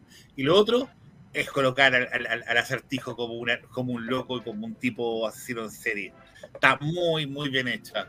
Eh, yo siento que el, el, el, sacar al acertijo, sacarle de idea de, de la película que hubo antes del de acertijo con de. Ay, no me acuerdo cómo se llama el actor. Jim Carrey de Jim Carrey, que ese, es ese acertijo de película, como el, que es como el acertijo que dio el Batman del año 60, a un acertijo que es un llámalo así, porque igual el cómic de repente es medio pelea, el, el, el, pero un asesino en serio, o sea, estamos bien, ¿por qué mandan, por qué tiene que mandar enigmas? Entonces, el rollo de él es muy, muy entretenido. Yo sinceramente encuentro que creo más hype, creo más, más, más ganas de ver la película que, que no ganas. Así que. Sí, de todas maneras, una película que se prometió que va a ser muy larga, así que el director no tiene inconveniente en rajarse con unos minutitos de, de metraje, porque tiene mucho, mucho, mucho que mostrar. Y, y además de eso, eh, ya se dijo que esta película no tiene relación con el universo de DC, de HBO. Sí, que eso es importante eso es de entenderlo. Importante es importante entenderlo no, porque y... eventualmente no, no, va a tener ninguna conexión con, lo, con las otras películas y eso es, quiere decir que es como una película más, más personal del director y que, y que no, te, no te sentís como presionado tampoco mm. de, de, generar esa conexión, ¿cachai? Es como, la, es como la trilogía de Nolan también. La trilogía de Nolan tampoco sí. tiene que ver con ninguna película. Yo creo que está súper bien desmarcarse. ¿Por qué? Porque toda la gente, el, el, el, la idea se desmarca del Batman porque en, en, en las películas de DC, Batman es Ben Affleck. Está todo relacionado con Ben Affleck. Está bien que se, que se desrelacionen con Ben Affleck. Está muy, muy bien ese, ese, ese, ese detalle. Sí, que construya su, su universo propio y tenemos algo que durar, tenemos para rato con este con este universo de porque está causando expectativas y yo creo que va, va a funcionar bien. No hay que, no hay que ser eh, prejuicioso con, con, el protagonista de esta, esta, película porque está pintando muy bien lo que hemos visto hasta el minuto. Yo lo que escuché o lo que leí más bien, eh, creo que fue hoy día mismo, es que hay muchas posibilidades de que, no me acuerdo el nombre del actor, pero el que hizo un papel, el papel del velocista en, no, no del velocista, pero era uno de los Eternals, no me acuerdo cuál, qué poder tenía, no me acuerdo ni el nombre, lo siento, pero el que se parecía a Ezra Miller, ¿se acuerdan que decíamos Ezra sí, Miller? ¿No era sí, Ezra Miller? Correcto, sí. él, él va a ser eventualmente el Joker de esta película. Él está asignado en el cast, pero se supone que todavía no se, se desconoce el papel, pero las insiders dicen por ahí de que se ya estaría confirmadísimo de que va a ser una versión del Joker que a lo mejor no va a tener un gran protagonismo. Recordemos que el, villano principal es The Riddle, como bien dijimos, pero que tendría una suerte de cameo, de aparición en la película y que dejaría de cierta forma como eh, la semillita puesta como para que eso continuara por su carril, ¿cachai? No, no que conectara, como dijimos, porque va a estar separado del universo extendido, pero sí que este personaje también tuviera como su como su propia, no sé, no sé si película, no sé qué, de qué forma lo van a expandir de cierta forma, pero que va a dejar como plantada la semilla de que podría haber algo más ahí, aparte del villano principal, que es, como dijimos, eh, Edward Neckman. Sí, por si acaso, Batwoman también va a meter a Joker en... y presentó al actor. Me preguntan en este momento, pero el, universo de que, ya eso es de oficial, eh, Batwoman va a meter a Joker en su, en su, su historia de memoria, así, en la tercera temporada, por si acaso. Batwoman que ha tenido que tirar mucha carne a la parrilla porque ha tenido un montón de problemas en la serie, No. pero al parecer está, está conformando, está interesante. Yo quiero retomarlo, la estuve viendo en algunos minutos y la dejé perdida. Voy a ver Sí, una serie, que, una serie que ha tenido hartos problemas, pero Sí. sigue ahí, pues lleva tres temporadas. y o sigue sea, sumando elementos y, y, eh, muchas, muchas cosas y no, no es menor. Y son temporadas largas, son temporadas de la, a la usanza antigua de las series de, de ¿cuánto? 18 Se llama capítulos. Camrus Johnson, el actor que haría de, de Joker en, en, en Batwoman. Ahora estoy leyendo. Se llama Camrus Johnson. No me pregunte dónde salió. Acabo de verlo. está, está bueno, está bueno el dato, está bueno el dato, porque viste, ya vamos a tener prácticamente dos nuevas versiones del Joker. Entonces, interesante, súper interesante No, ver, y que- ver cómo y- se desarrolla eso. Y, y que dejen de ver esa imagen del Joker del Jared, Leto, por favor. Por favor. Sí, Que desaparezca esa versión.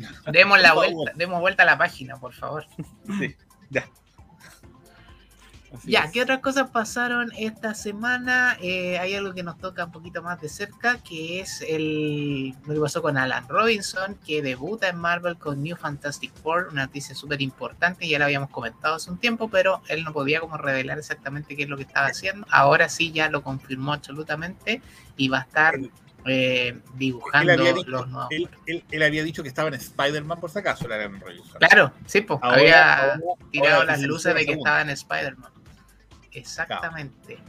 Así que Y un chileno ahí metido. No, impresionante. Felicitaciones para Alan porque eh, es un es importantísimo lo que está haciendo. Entonces, ahí, ahí tenemos algunas imágenes de apoyo. Ahí tenemos a Alan, por supuesto. Y bueno, lo, lo entrevistaron en supergeek.cl respecto a lo que él estaba haciendo. Eh, va a estar trabajando junto a Peter David, guionista también de ahí de, de Bueno, eh, Peter David es el pedazo de, de, de, de Sí, guionista. po, mucha sí, gente le encantaría trabajar con él. Entonces, No, de- y- detrás de Hulk y todo el tema, así que no es menor, no es menor lo que está haciendo ahí. Eh, no, el primero, eh, pon la imagen anterior. Pon la imagen anterior. Que es la de Hulk. Ese es el Hulk gris. Ese es Mr. Fixit. Es un personaje que es como otro tipo de Hulk. ¿Ya? Eh, Que lo van a meter. Yo, o sea, que, que Peter David reviva a Mr. Fixit es un milagro, porque es, un pe- es como un Hulk mafia mafioso. Es diferente a, eh, al. ¿Por qué? Es Bruce Banner, pero es Bruce Banner en el día y en la noche se transforma en Hulk. Y es un Hulk mafioso. Es un Hulk que anda con pistola. Imagínate. Buena. Es muy distinto a la idea de Hulk. Es, un tipo que está metido en las mafias, el trata de blancas, el contrabando de drogas, cosas así. Es muy distinto al, al, al- al Hulk. Si pueden leer esa etapa de Mr. Fixit, que es justamente Peter David el que la guioniza. Bueno, ah, y lo otro, el, dibujante, eh, Alan Robinson, dibujó eh, la versión de Volver al Futuro, dibujó eh, ay, eh, Terminator, son unos cómics de Terminator, así que en serio ha hecho muy buenas cosas. Recomiendo los de Terminator, Futuro. Muy bien, muy bien. Mira aquí nuestro amigo Cristian González, que le manda un gran saludo aquí, nos dice, está comentando también de respecto a Peter, dice que alguien que recién comienza Peter. Sí, empezó, recién Peter David. así es. Debe tener como 30, 40 años y en la. Yo cacho, yo cacho. Si Oye, piensas- New, New Fantastic Four va a ser una serie limitada de cinco números con una historia que Ah. transcurre poco tiempo después de la primera aparición de esta encarnación del equipo, eh, con una vida bastante corta del equipo, pero que eh, va a ser importante que eh, Alan esté ahí trabajando. Por si acaso, eh, Peter David guionizó Hulk durante más de 20 años. cerca de, perdón, cerca de 10 años. Perdón, algo ha hecho el hombre, algo ha claro, hecho. no, no, guionizó y él, y él, bueno, no, no, no, voy a contar la historia porque me largaría mucho, pero él guionizó durante 10 años y al final, cuando, porque él tenía los derechos sobre la historia de Hulk y él podía decidir. Y en el último número, él mata a la esposa de Hulk, a la, a la Betty Banner, de radiación de gamma. ¿Ah? Él entrega, en el último número de él, que él hizo él, mata a la, mata a la, Betty, a la, a la Banner de radiación de gamma, muere, y él entrega el cómic. Y dice, ya, acabo de matar a uno de los personajes principales, ahora ustedes arreglenlo. El tipo tiene mucho poder, en, es un guionista muy bueno dentro de, del, del, universo cómic en Estados Unidos. Así que felicitaciones para Alan porque importante lo que está haciendo, con en las grandes ligas, así que y también premio a su trayectoria, así tampoco es que esté empezando él en, hacer, cómics, entonces es un premio a su trayectoria, a su trabajo, así que lo vamos a ver ahí en New Fantastic Four, eh, dibujando a Wolverine, Spider-Man, Ghost Rider, Hulk. Así que. No es Hulk, es Mr. Fixit, por si acaso. Ese perdón, perdón, perdón, No, no, no, tranquilo. Pero estaba recogiendo lo que, lo que decía Super Geek, por si acaso. Sí. Es Mr. Fixit, pero bueno. Ya pues, así que nuestra, nuestro, nuestra admiración para Alan por su, por su trabajo y por conseguir otro hito en, en el cómic internacional. Ya, ya, escapa del, del cómic nacional. Está trabajando para una editorial súper reconocida como en Marvel, así que muy, pero muy bien con aquello. ¿Qué otras noticias tenemos de esta semana? Otra de las cosas que pasaron esta semana y, que se viene replicando hace, hace varios días, quizás hace más de una semana, es lo que ocurrió con el, el actor este que estuvo en Games of Thrones. Recuerdan a Peter Dean, Dean eh, que fue uno, eh, bueno, que, que ha estado en harta serie, que le ha ido súper bien. Bueno, él estuvo hace unos días criticando lo que iba a hacer o lo que va a hacer este proyecto de action de Blancanieves, que recordemos que, que, fue muy polémico primero porque generó este casting con una actriz latina que, generaba como toda esta, comillas, inclusión em, dentro de lo, de lo, que ellos, de lo que Disney quería mostrar contando en esta versión de carne y hueso la historia.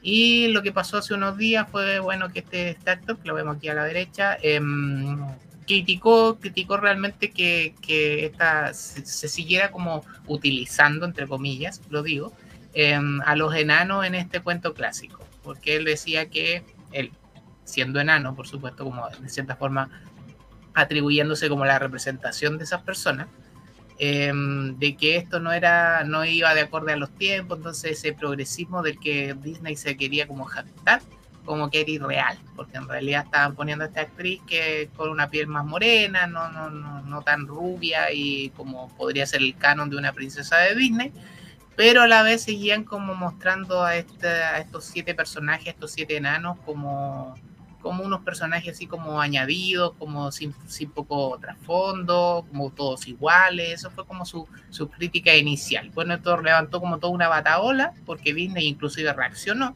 a ese nivel de importancia igual es lo que Peter Dinklage puede, puede hacer, porque igual es un actor que estuvo en una serie súper importante y en otras más. Entonces, tanto así que Disney dijo como que iba a quitar a los enanos de la película y lo iba a transformar como unas criaturas como medias espectrales. Eh, y bueno, de cierta forma, entre comillas, como que se subsanó esa situación. Disney salió, salió caminando de, de la polémica pero apareció unos días después, y creo que fue hoy día o, ayer, si mal no recuerdo, este, la persona que vemos a la izquierda, el luchador de la WWE, Dylan Post, dijo que cuestionó las palabras del actor porque le aseguró, le arruinó más bien la oportunidad a personas con enanismo de obtener papeles en Hollywood.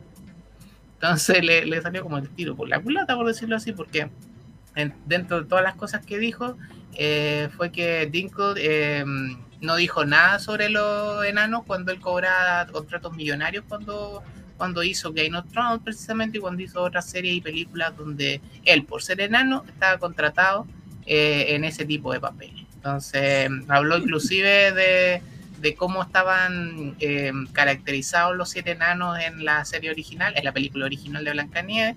Eh, dijo que todos tenían características distintas, no eran todos iguales, de hecho los tipos eran mineros y tenían joya, o sea, trabajaban y les iba bien, entonces como que él sentía que, todo lo que él decía eran como, a conveniencia de él nomás.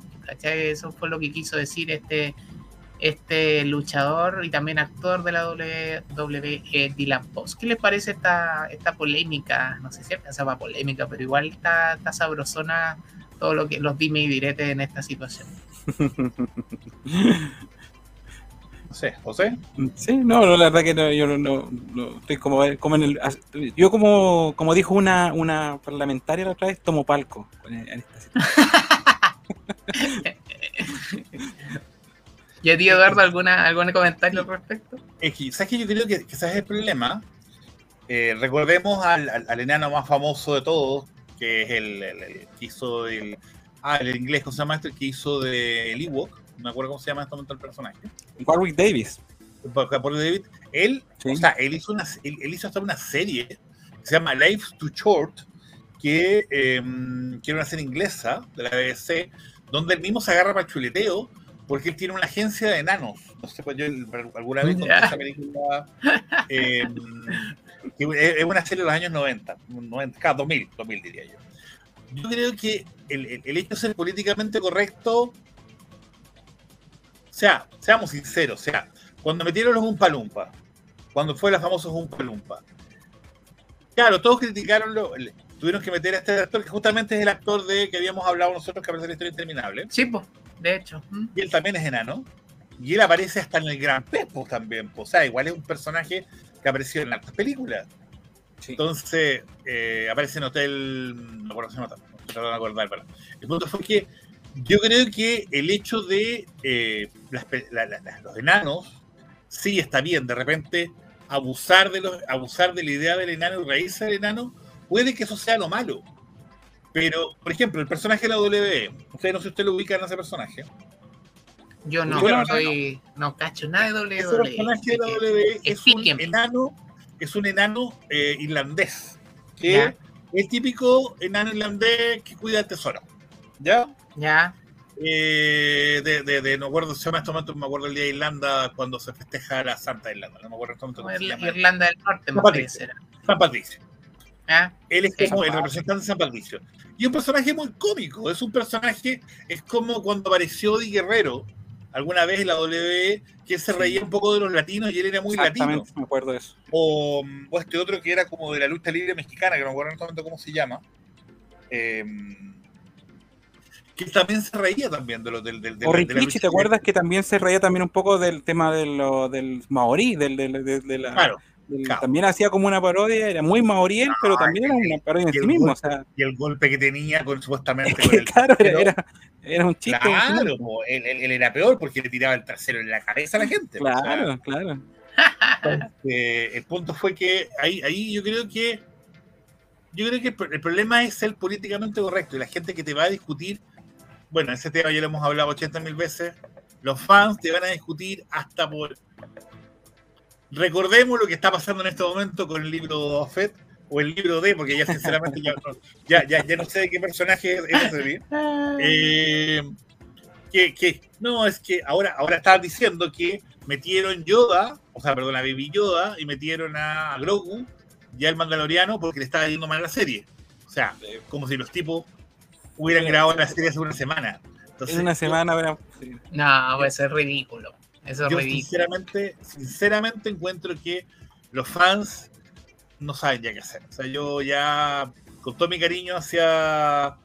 No, no quiero criticar a muchos fans que, que, que de, de, YouTube y de, y de Instagram, pues tanto Instagram, viene muy molesta con sus críticas hacia, hacia el, la serie Boba Fett, que sinceramente, tranquilidad, no seamos tan destructivos, es una serie favor, o sea, bueno, eso. Está bien, está bien, está bien, está bien. Bueno, pero eso fue parte de la polémica. Yo igual no, encuentro otro, que... perdón, disculpa, disculpa ¿Sí? el tema. Y además el actor de el que hace de Nano en Game of Thrones, él actúa en dos películas que se llama, en, hay, hay, un par de películas que son independientes que se llama El Funeral. ¿Ya? Y él actúa, que no sé si ustedes la vieron alguna vez, es una película, la primera película es, es dirigida por el, el tipo que hizo los Muppets, no me acuerdo en este momento el, el- el- el que creó los Muppets, bueno, lo mismo. Jane Henson. Jim Henson, es, es dirigida por Jim Henson, que aunque no crean, es, dir- es- es director de una película donde no hay Muppets, donde no hay cosas, y es muy entretenida porque es un funeral, es una película inglesa, donde eh, es una película inglesa donde todos los tipos son como súper correctos, y llega este enano donde la familia y le dice, oye, ¿sabes qué? Me tienen que pagar plata porque yo soy amante de su papá. Yo. Entonces, y es toda la historia, y además hay un remake que es con puras personas de color, que también se llama El Funeral. Y es la versión como gringa que hicieron. Y él mismo actúa el mismo personaje.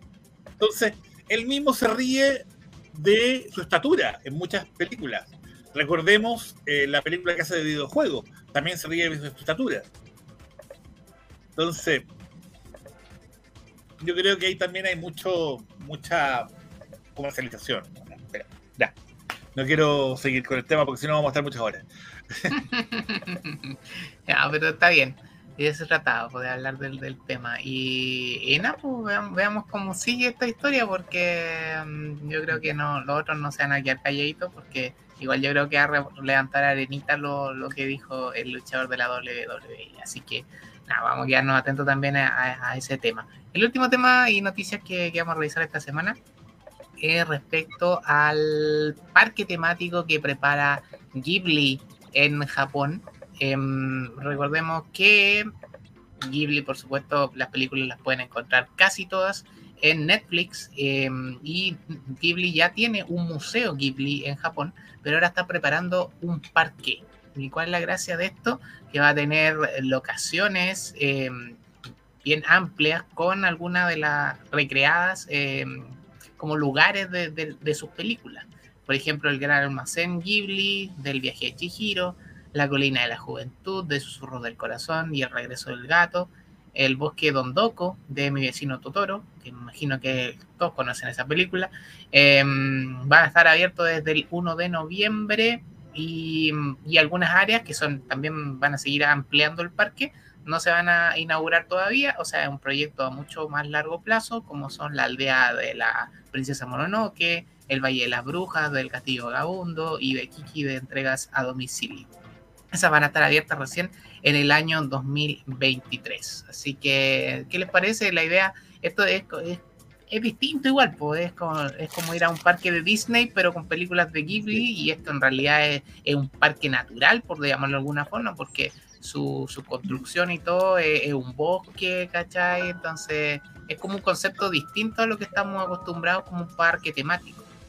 No, y no, además de que el de los japos, el, los japos en esta cosa de eh, Miyazaki lo que hace es mucho meter el mito, el mito de los duendes, Sí. el mito de los, de los fantasmas, eh, que son los japoneses, y él lo mete mucho en las películas.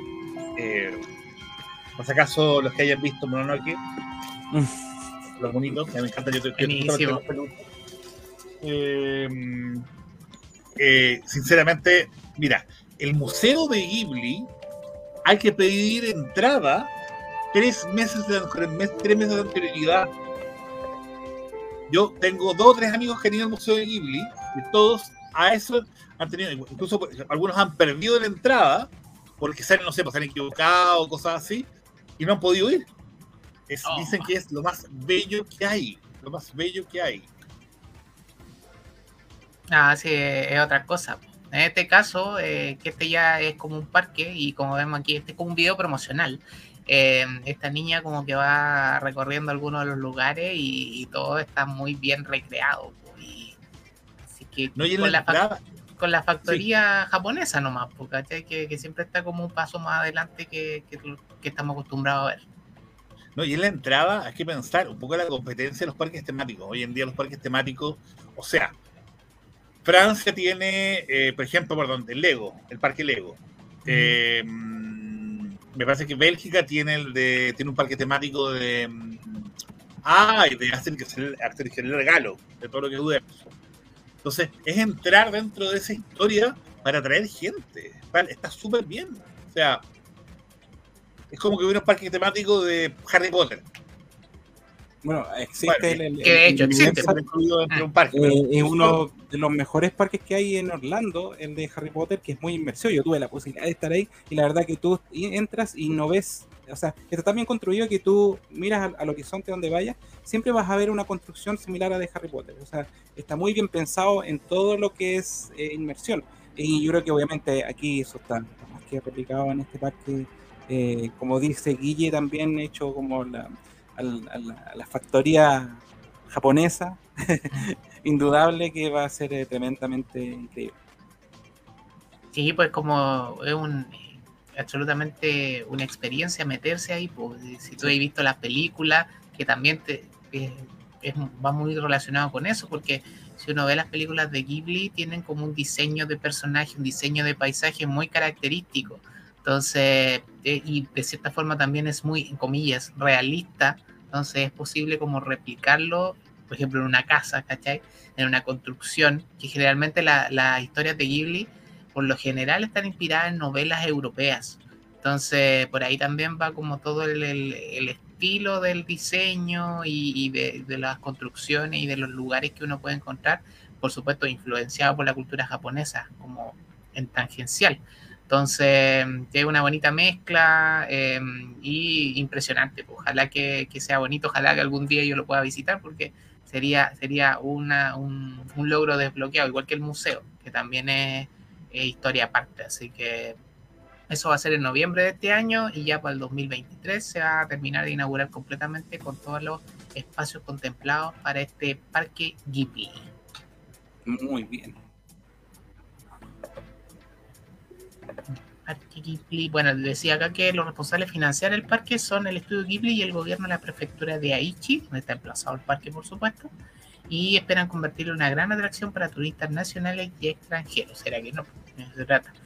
No, es que, ah, porque aquí en el, en el- en el- perdón que te interrumpa, en, la, en el ¿Mm? video promocional se ve una niñita y todo, pero hay que ver cómo funciona esto con mucha gente la que va a asistir, de qué manera se distribuyen las personas y todo.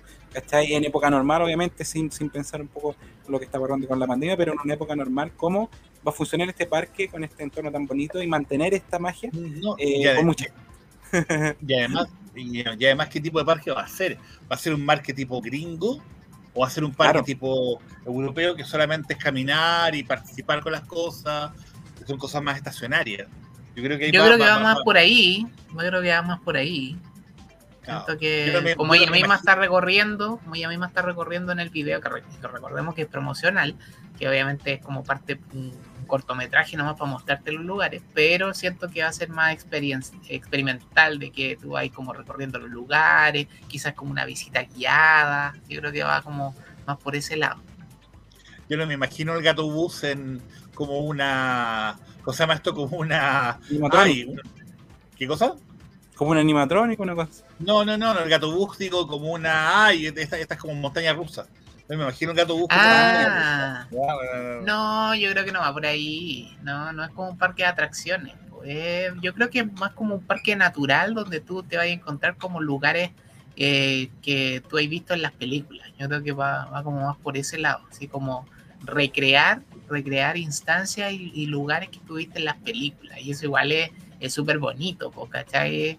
Porque además la eh, también es súper importante de por qué una niña protagoniza el video la mayoría de las películas de Ghibli están protagonizadas por niñas y niñitas en particular.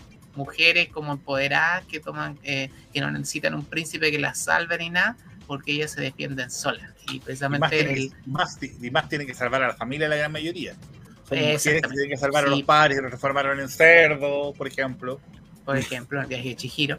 Entonces, sí, pues va, va como toda esa carga. Eh, Hayao Miyazaki y toda la gente que está dentro de Studio Ghibli siempre han tenido esa visión como de, de, de hace muchos años. Studio Ghibli es como de los años 70, de los 80, entonces no, no son historias nuevas que se le ocurren recién. Ya llevan como 40 años de, creando historias y todas van en esa misma línea, así que, así que esto es como un gran paso de, de que ahora exista como una suerte de parque natural inspirado en sus películas. Y recordamos, por supuesto, de que la mayoría, solo creo que falta una, eh, están disponibles en Netflix para, ir, para que las quieran muy buen dato, muy, muy buen dato. Sí, sí, sí. Hace mucho, hace un par de años, que fue antes de que llegaran las películas a la plataforma, se están como disputando los derechos. Me acuerdo HBO, cuando todavía no existía HBO Max. HBO eh, quería las películas eh, en su canal en ese minuto, no existía el streaming, pero no llegaron a acuerdo al final y, se lo ganó Netflix. Y solamente le falta la película de Guerra Mundial, que olvidé el nombre, ¿cómo se llamaba?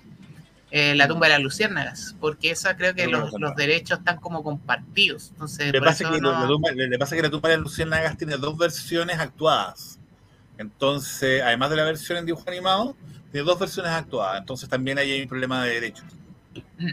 Por eso que no pueden estar en la plataforma. Pero la mayoría de las películas, que son más de 20, están en Netflix, así que disfrútenlas. Eh, si alguna les falta por verla, siempre son recomendables, aunque sean de hace 30 años, créeme que siempre te vaya a llevar una sorpresa viendo una, una película X. Y, y, además que seamos sinceramente, si pusieran la tumba de Luciérnaga en, en, Netflix, la cantidad de suicidios que habrían sería increíble. es tan triste esa película. Es tan triste la película siempre. Oh, chabón, yo no quiero. O sea, yo he visto una película actuada, no quiero ni siquiera pensar cómo es la segunda. Si ya la segunda es triste, la, la, la película actuada es triste, yo no sabía que habían dos, yo te creo que también vi una sola. Sí. Hay una película, yo la tengo, la, tendré, la tengo mano, hombre, en algún lado en una caja la tengo mano, pero es. ¿Sabéis lo que he visto últimamente en algunas tiendas como que importan cosas de Japón? He visto el, el ese frasquito de, la, de las pastillitas de los dulcecitos que comía la niña de, que lo venden y como que da pena, ¿cómo te voy a comprar eso? Como corta pena. Pero bueno, eh, eso es parte de las noticias de esta semana, las más destacadas. Recuerden que estamos revisando noticias en nuestro video de noticias todas las semanas, que ahora sale los martes. Desde esta semana nos cambiamos al día martes, así que para que lo revisen ahí en nuestro canal de YouTube, Noticias Multifan, em, que estamos revisando siempre la los rumores de Marvel, de los actores nuevos, todas esas cosas los van a encontrar ahí. Nosotros acá los cuatro fanáticos vamos a revisar siempre las cuatro más importantes de la semana, así que no se la pierdan semana a semana. Así es. Sí, pasemos como a nuestro, nuestro, tema, principal. así mira, antes de que partamos, yo quiero mandar un saludo a Luis Concha que nos escribió hace rato y decir que un saludo para ti que no, está, no estuvo viendo todavía. Dice que ahí te mando un, un, datito aquí a Skandar, dice a nuestro amigo Eduardo que le vendo su colección de figuras a Star King, yo creo. Que... Sí, yo, eh, y, tú, eh, mira, te, las cambio por tu, con toda tu colección que tenía en tu casa, que es súper chiquitito. te hace un favor, Luis, porque, por espacio. Wow, amigo. Así un saludo para Luis Concha y bueno, solo toda la gente de NAF también ahí. Son grandes amigos. Ya, seguimos con el tema principal, y vamos a hablar de una gran serie, pero como siempre tenemos no tenemos cortina, no tenemos cortina para eso, así que no tenemos cortina para eso. pero, pero sí tenemos el gran tema de hoy que vamos a analizar el fenómeno de Peacemaker, que una, una imagen de, muy bien, ahí tenemos ahí a, grande. ¿Qué podemos decir de Peacemaker? Porque realmente fue una serie como que, claro, la esperábamos, sabíamos cuándo se iba a estrenar y todo el tema, pero nadie se esperaba como que fuera a ser tan exitosa. O sea, es un personaje spin-off, recordemos, del Escuadrón Suicida, el segundo Escuadrón Suicida, eh, protagonizada por Harley Quinn, que era la que llevaba como la batuta en esa película, y este personaje, dentro de otros más, como que igual resaltaron, y se creó este spin-off, una serie de ocho capítulos, ya llevamos seis, eh, el más reciente ya se estrenó hace, creo que hoy, en, la plataforma de HBO Max. Sí.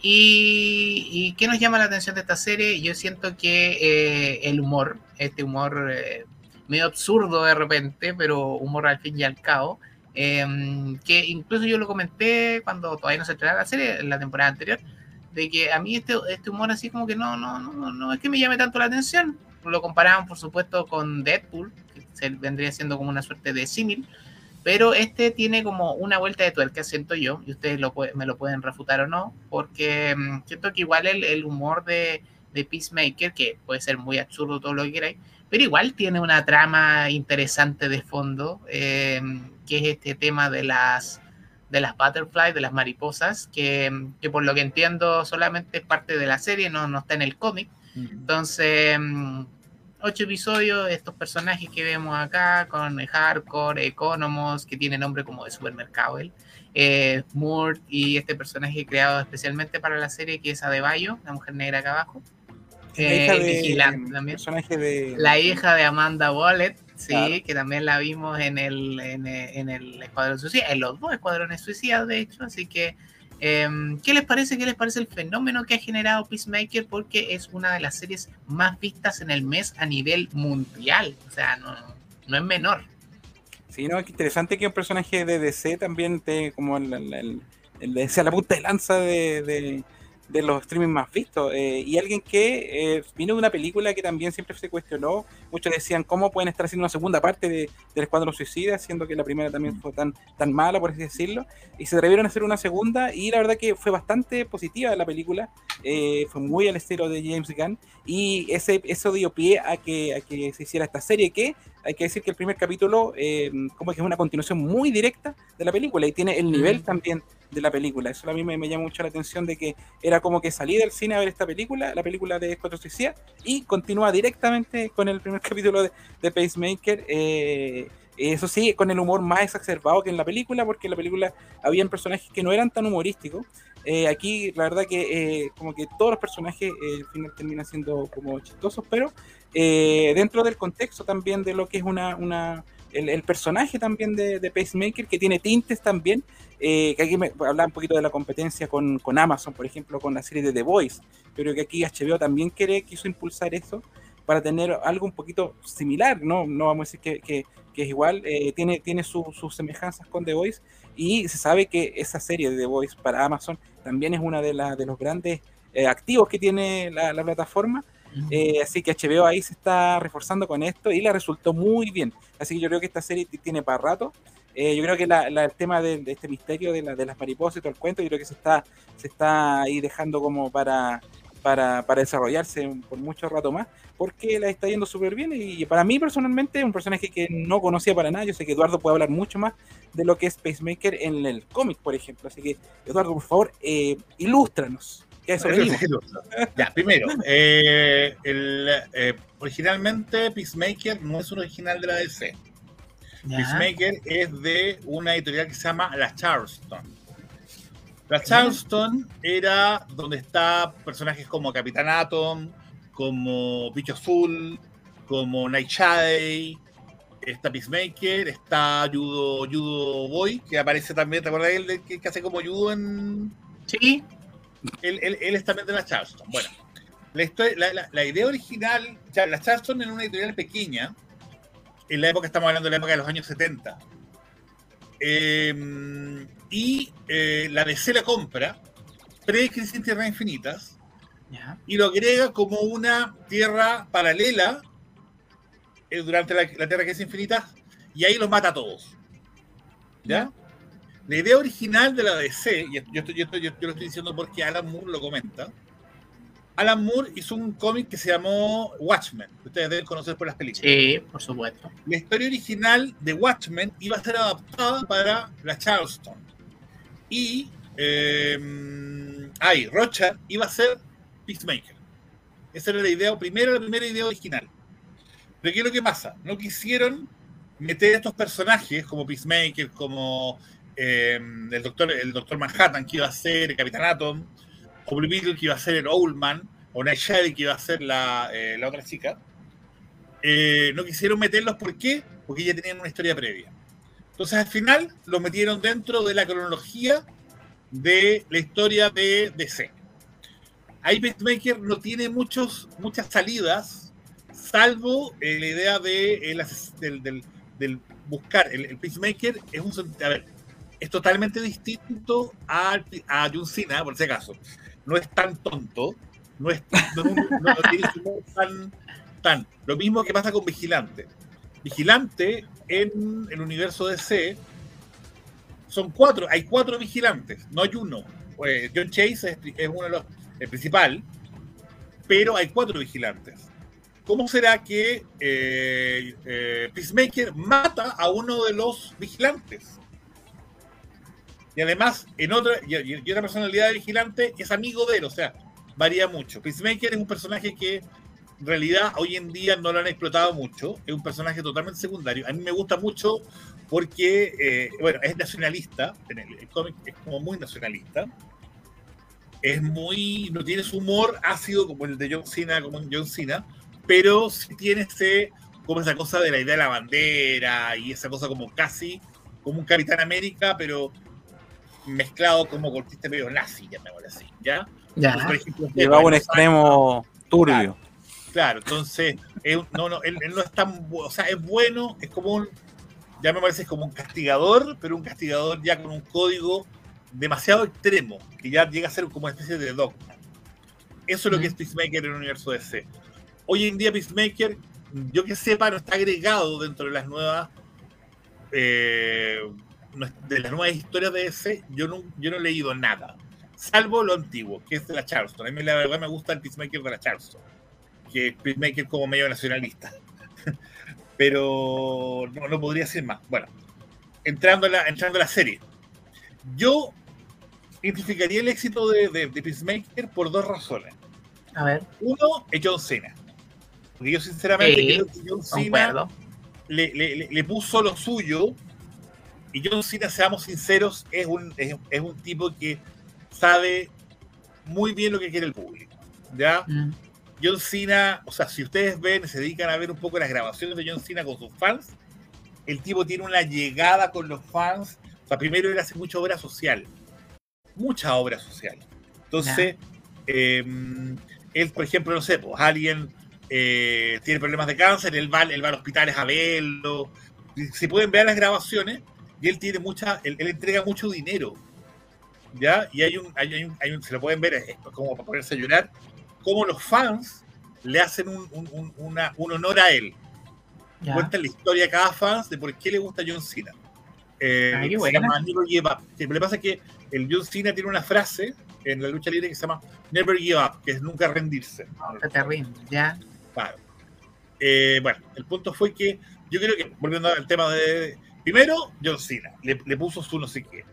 Y segundo, el- la, la serie tiene un humor que yo creo que lo puso el director, que es humor Sí. como medio negro y es humor medio ácido. O sea, tiene tanta talla, tiene tanta talla, desde la talla del Superman con la caca, que sale en el tercer o cuarto capítulo, hasta cuando tiene que él dice que porque se llama Proyecto Mariposa, tiene que luchar contra Motra. Es un primer capítulo, no estoy contando nada. Sí.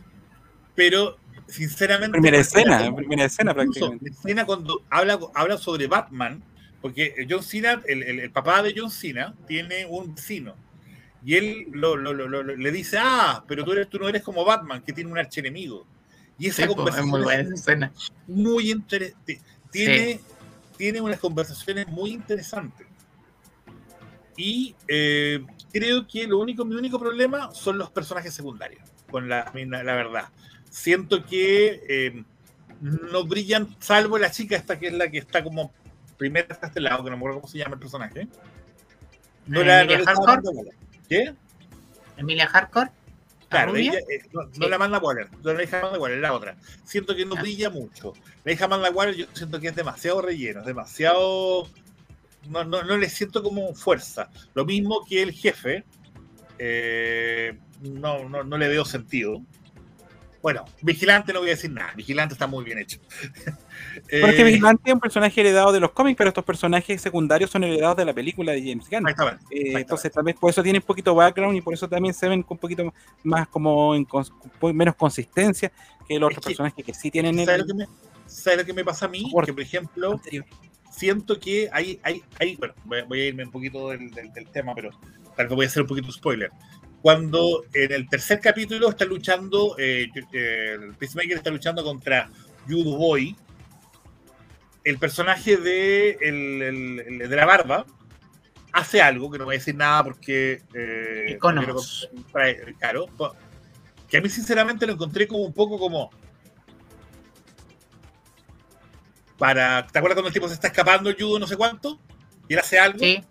Sí, sí, sí. Eh, no quiero contarle escena porque no quiero echarle a perder la, la- la- la cosa, pero yo sinceramente lo encontré como, oye, pero ¿qué onda? ¿El personaje es valiente no es valiente? Eh, ¿Se la juega no se la juega? No entiendo. ¿Me entiendes o no? O sea, ¿para qué pone al papá de Peacemaker como, como, como culpable y, de, y hace esto? Entonces, encuentro que falta eh, esas cosas como agujeros de guion me, me, me molestaron un poco los personajes. Pero en sí, el humor es lo que más me gusta. Pero yo siento que, sí, entiendo de qué escena habláis, pero parece que eso se responde y conecta con lo que vimos en el sexto. Así que cuidado ahí. Ya, no voy a decir nada porque que sí esto no lo he tiene- visto. Sí, porque sí tiene sentido. Para mí, de cierta forma, como conectó, tenía como una razón de ser y como que en el sexto, que es el capítulo más reciente, como que tiene como un, como, como- ¿cómo decirlo? Como que, claro, por esto voy a, a- a- hacer lo que viene a continuación, que tampoco lo voy a decir porque no quiero hacer spoiler, pero sí, yo siento que conecta. eh, a mí me llaman la atención igual los personajes secundarios, como que ninguno así como que no le encuentro ritmo ni nada. Eh, recordemos que Adebayo, la, la chica negra, que es la hija de la Amanda Waller, es una creación absolutamente original de, de James Gunn, que la quiso incluir en el equipo y todo el tema, y también eh, una conexión directa más aún con la película de la que, de la que se, se hace este spin-off. Entonces, quizá, claro, no, no tenga como tanta consistencia, pero yo siento que Adebayo, ¿sabes lo que le aporta al, al, al- al- equipo en general? Es como el, ella es como de cierta forma parte como del, de los espectadores, ¿cachai? Porque ella se Mm. termina enterando a la misma hora que nosotros de todo lo que está pasando, ¿cachai? Entonces yo creo que ella cumple como esa función y también la otra función que cumple es como, es como el confidente, la única persona que es la que empieza a, a confiar Chris, que en este caso es Peacemaker. Entonces, de cierta forma, como que es, eh, claro, eh, chiste entre medio, todo lo que queráis, un poquito de gore, de ahí lo hemos salpicado de sangre. eh, pero ella, de cierta forma, es como su cable a tierra, aunque él todavía no lo, no lo entiende, porque como él, recordemos que estaba preso y como que estamos en un mundo con la agenda, y él como que no entiende que no puede tirar chistes machistas, ni chistes de asiático, entonces como que él todavía no, no como que no cae en gracia con, cuando- con todo eso, no lo dice, cachetitos. Sí, cachetito. Pero sí Cachetito. fue, fue, fue, un, fue un halago. es muy Claro. chistoso. y también se da cuenta que su, de que su papá también es, es un nacionalista, es Se, machista. se man- manda unos chistes con, lo- con las, los personajes asiáticos que una policía, como de preso calibre.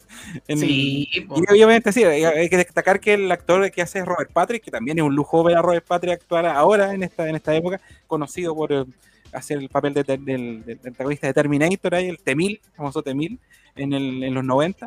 Así que Robert Patrick también es un aporte, yo creo, a la, un aporte inesperado, porque obviamente no, no, no conocíamos este, este personaje en las películas, en la película que vimos de, de, de Suicide Squad. Uno conocíamos al papá de Pacemaker y precisamente es ni más ni menos que un Robert Patrick tremendamente nacionalista y con una salida de madre, pero eh, fuerte. Sí, fuerte. Y, es un personajazo porque podía estar o no de acuerdo como con su con su visión de mundo, ¿cachai? Como que odia a su hijo, que prácticamente pues él se arrepiente como de no haberlo matado prácticamente cuando era chico, porque lo encuentra que, que la, la embarró con, con haberlo dejado vivo, ¿cachai? Ese nivel de, de paternidad el que podemos encontrar. Mira, Pero- aparte, cuando le dice, y te, hoy tú sabes de, de este tipo que me disparó, le tiene miedo a la rata.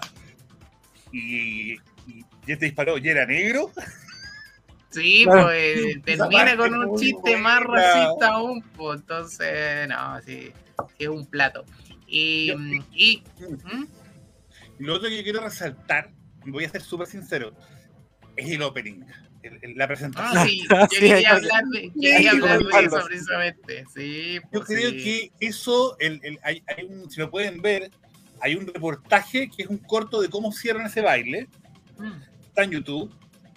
Me parece que no está en español, pero es como lo hicieron ellos. Y James Gunn dice: Bueno, se me ocurrió hacer un baile.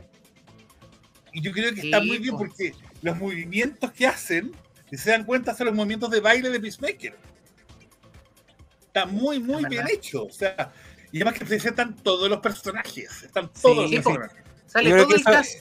Es una de, las de las gracias que tiene la serie, eh, de, de gran, gran parte del éxito de la serie, yo creo que tiene que ver con el opening, así, así de simple, Sí. cosas muy como superficiales a veces. El hecho de, de también como que te, te acerca también a los personajes, porque todos hacen el mismo ridículo que hace Pacemaker, lo hacen todos los personajes, y eso es como, como lo, como que el, como que el, gran atrevimiento que tuvo James Gunn, así como, es como de- diciendo, No, lo- lo- esto y- está así, estoy por James Gunn, así como que... Y esos movimientos no, como no. así y con, y con la pelvis son movimientos muy machistas, po. Son movimientos Sí, muy absolutamente. machistas, referidos al pene, a la fuerza, todo. Entonces, está muy, muy bien hecho. Yo creo que, a mí, sinceramente, yo creo que cuando vi el opening, yo dije, ya, esta serie me gustó. No, sí, muy chistoso. Es como lo que siempre me, me- me imaginaba de repente, claro, cuando termina una película, cuando termina, como que todos los personajes bailando y todo el cuento, como que uno la tira como chiste. Aquí lo hicieron, pues aquí lo hicieron y encima te lo muestran de opening. Así que está está súper bien, es un acierto. Realmente el, el opening de, de Pacemaker.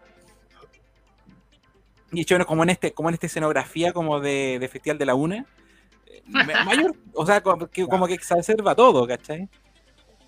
No, y hace mucha alguna referencia a la música de los años 80 o 90. Ese es otro punto el- importante de, de glam. destacar de la serie, que el, claro que la- la- la- el uso de la música también es muy acertado, está muy, muy bien hecho y, se- y le da ritmo también a la serie. Y un poco lo que hablábamos también con Yellow Jacket cuando eh, hacía muy bien la representación de los 90, con, con muy, muy, muy, muy acertado también la inclusión de la música. Aquí- Esto, esto es justamente lo que les comentaba.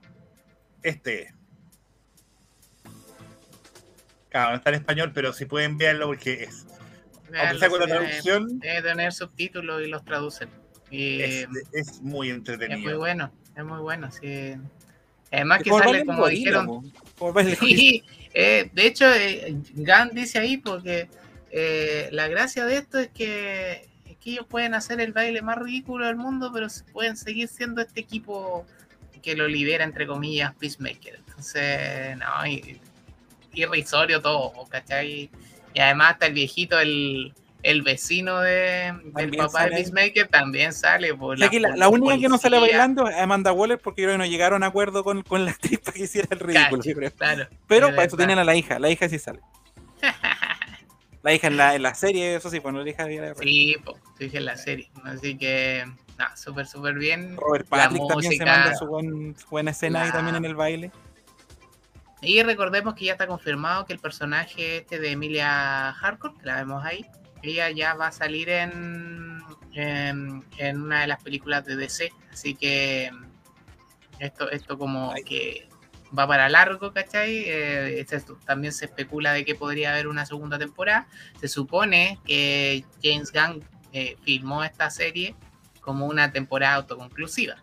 Entonces, todo dependía, por supuesto, de Yo cómo creo le que iba. el éxito, sí, yo creo que el Sí. éxito lo va, le va a impulsar a una segunda temporada. A mí me recuerda también un poco esta serie eh, en cuanto al uso del, del glam rock y de la música, un poquito a la serie de Glow, ¿te acuerdas Eduardo de la serie Glow? Sí.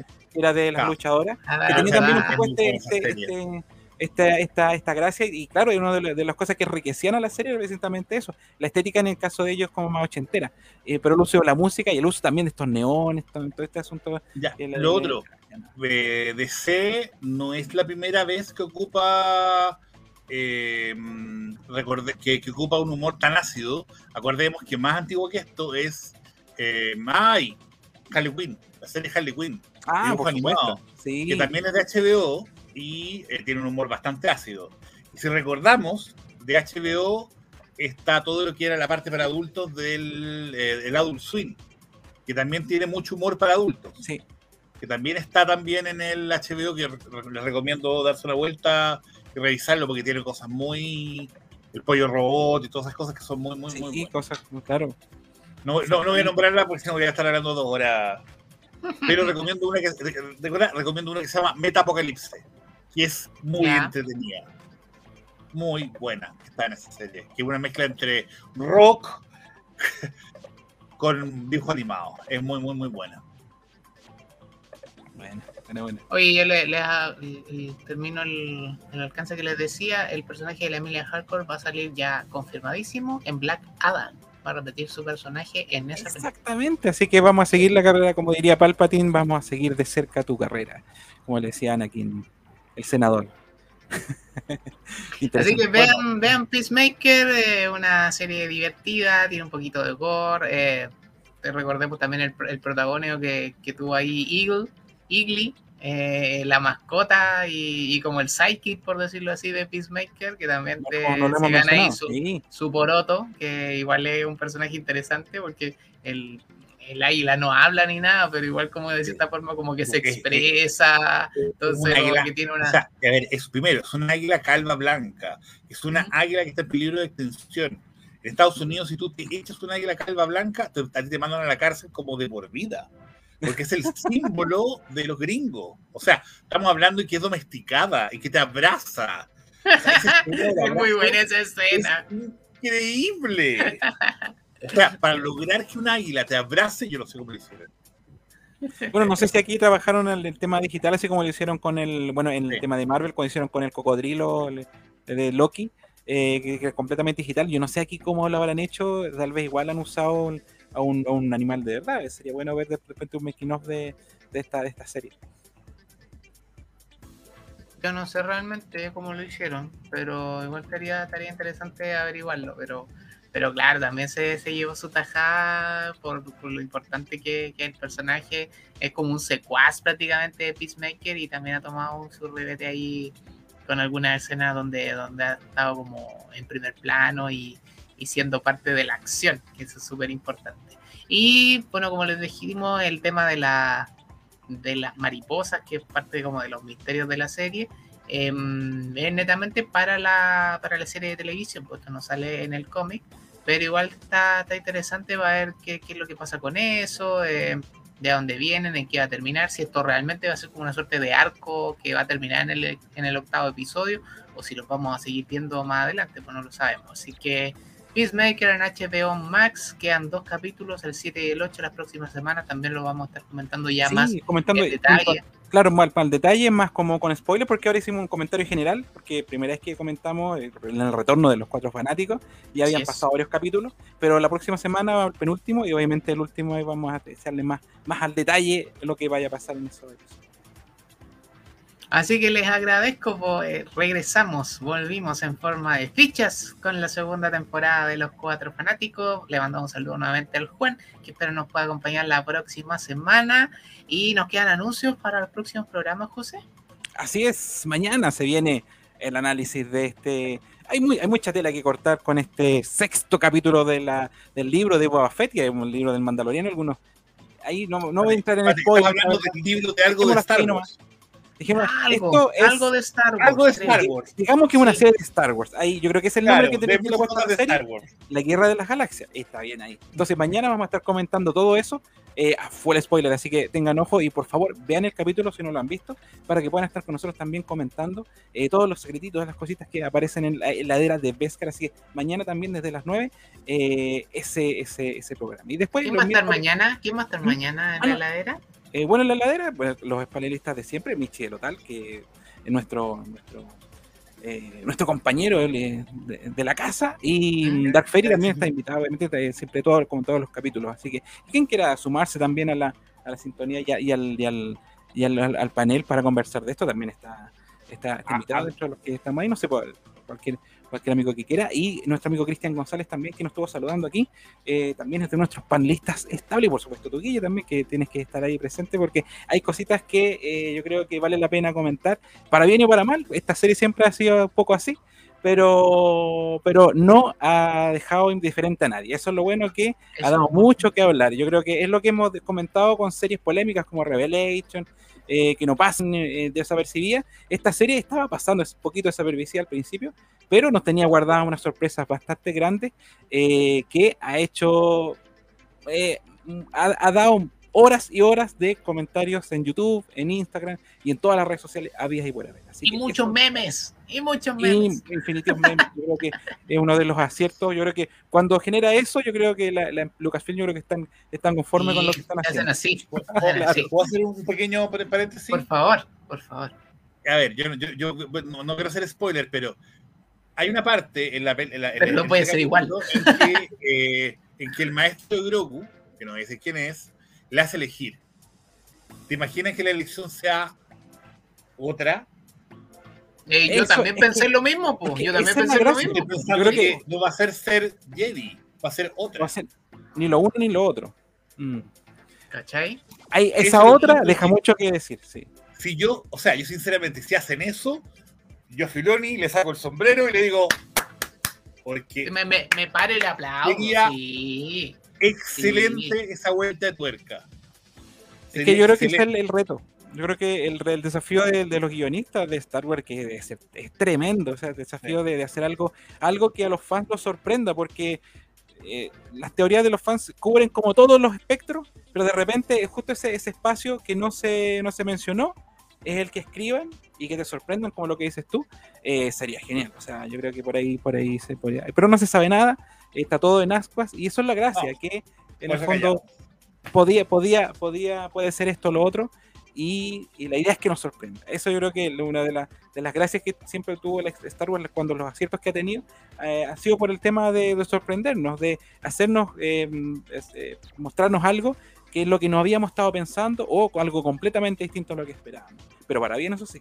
Así que, así que esa es la idea que, que lo que ocurra, hay esta expectativa de una serie que no tenía mucha, mucha expectativa para nada, eh, que no estaba, que estaba así como, como, como, como, muy como len- len- lentita, eh, está dando que hablar, pero para bien y también tiene su, su, su gran su gran parte como para detractores, pero como digo, no da, no deja indiferente a nadie. Así que mañana, la Mañana, Star, el capítulo Desde las 9, así que no se lo pierdan ahí. el último eh, capítulo del libro de Boba Fett. Así es. Oye, y el próximo miércoles también vuelve Eternalista. Sí, por próximo miércoles también tenemos estas novedades al instante. Hoy día tuvimos también un, un avistamiento súper interesante de figuras que pensamos que no iban a llegar a Chile y lo vamos a contar después. Y vamos a hacer obviamente el unboxing de esa figura, eh, más otras también que tenía prometida yo la semana anterior, que tampoco eh, ha llegado todavía al retail, así que vamos a echarle un vistazo a cositas nuevas que, que- que están llegando y a cosas que no, que no pensamos que van a llegar todavía. Así que hay harto que hablar eh, en Eternal Instante eh, relacionado con el universo de Master of the Universe. Maravilloso, lo dejamos entonces invitado entonces para la heladera de Vescar y por supuesto para Eternal Instante. Y nosotros nos vemos la próxima semana. Retomamos los jueves de los cuatro fanáticos. Esperamos que con panel completo. Y nada, pues agradecerles muchachos, al José, al Eduardo, también al Juan. Eh, y nos vemos la Por si acaso, próxima usted no semana. se equivoca. Dígame. Por si acaso, usted no se equivoca, al señor que está viendo. Usted no se equivoca, no son las 2 de la mañana. Son las 1, son las 11. Terminamos, un programa. terminamos. Su, su programa favorito, ahora dura solamente dos horas para que usted lo, de- lo, de- lo disfrute minuto a minuto y no se quede dormido con nosotros, no es la idea. Así que eso, pues la idea es que todo, y de hecho ha sido como una tónica de todos los programas que están durando dos horas, pasadito algunos minutos, pero no más que eso, así que es como parte de nuestro nuestra premisa de ahora en adelante, así que esperemos que les haya gustado lo que vimos hoy. Vamos a seguir próxima semana con más recomendaciones, con más series que nadie ve y por supuesto revisando el tema de la semana que va a ser los últimos capítulos de Peacemaker, que está muy interesante esa serie. Nos vemos la próxima semana. Gracias Eduardo, gracias José. Estos fueron los cuatro fanáticos, temporada 2. Así terminan los cuatro fanáticos. Hasta la próxima.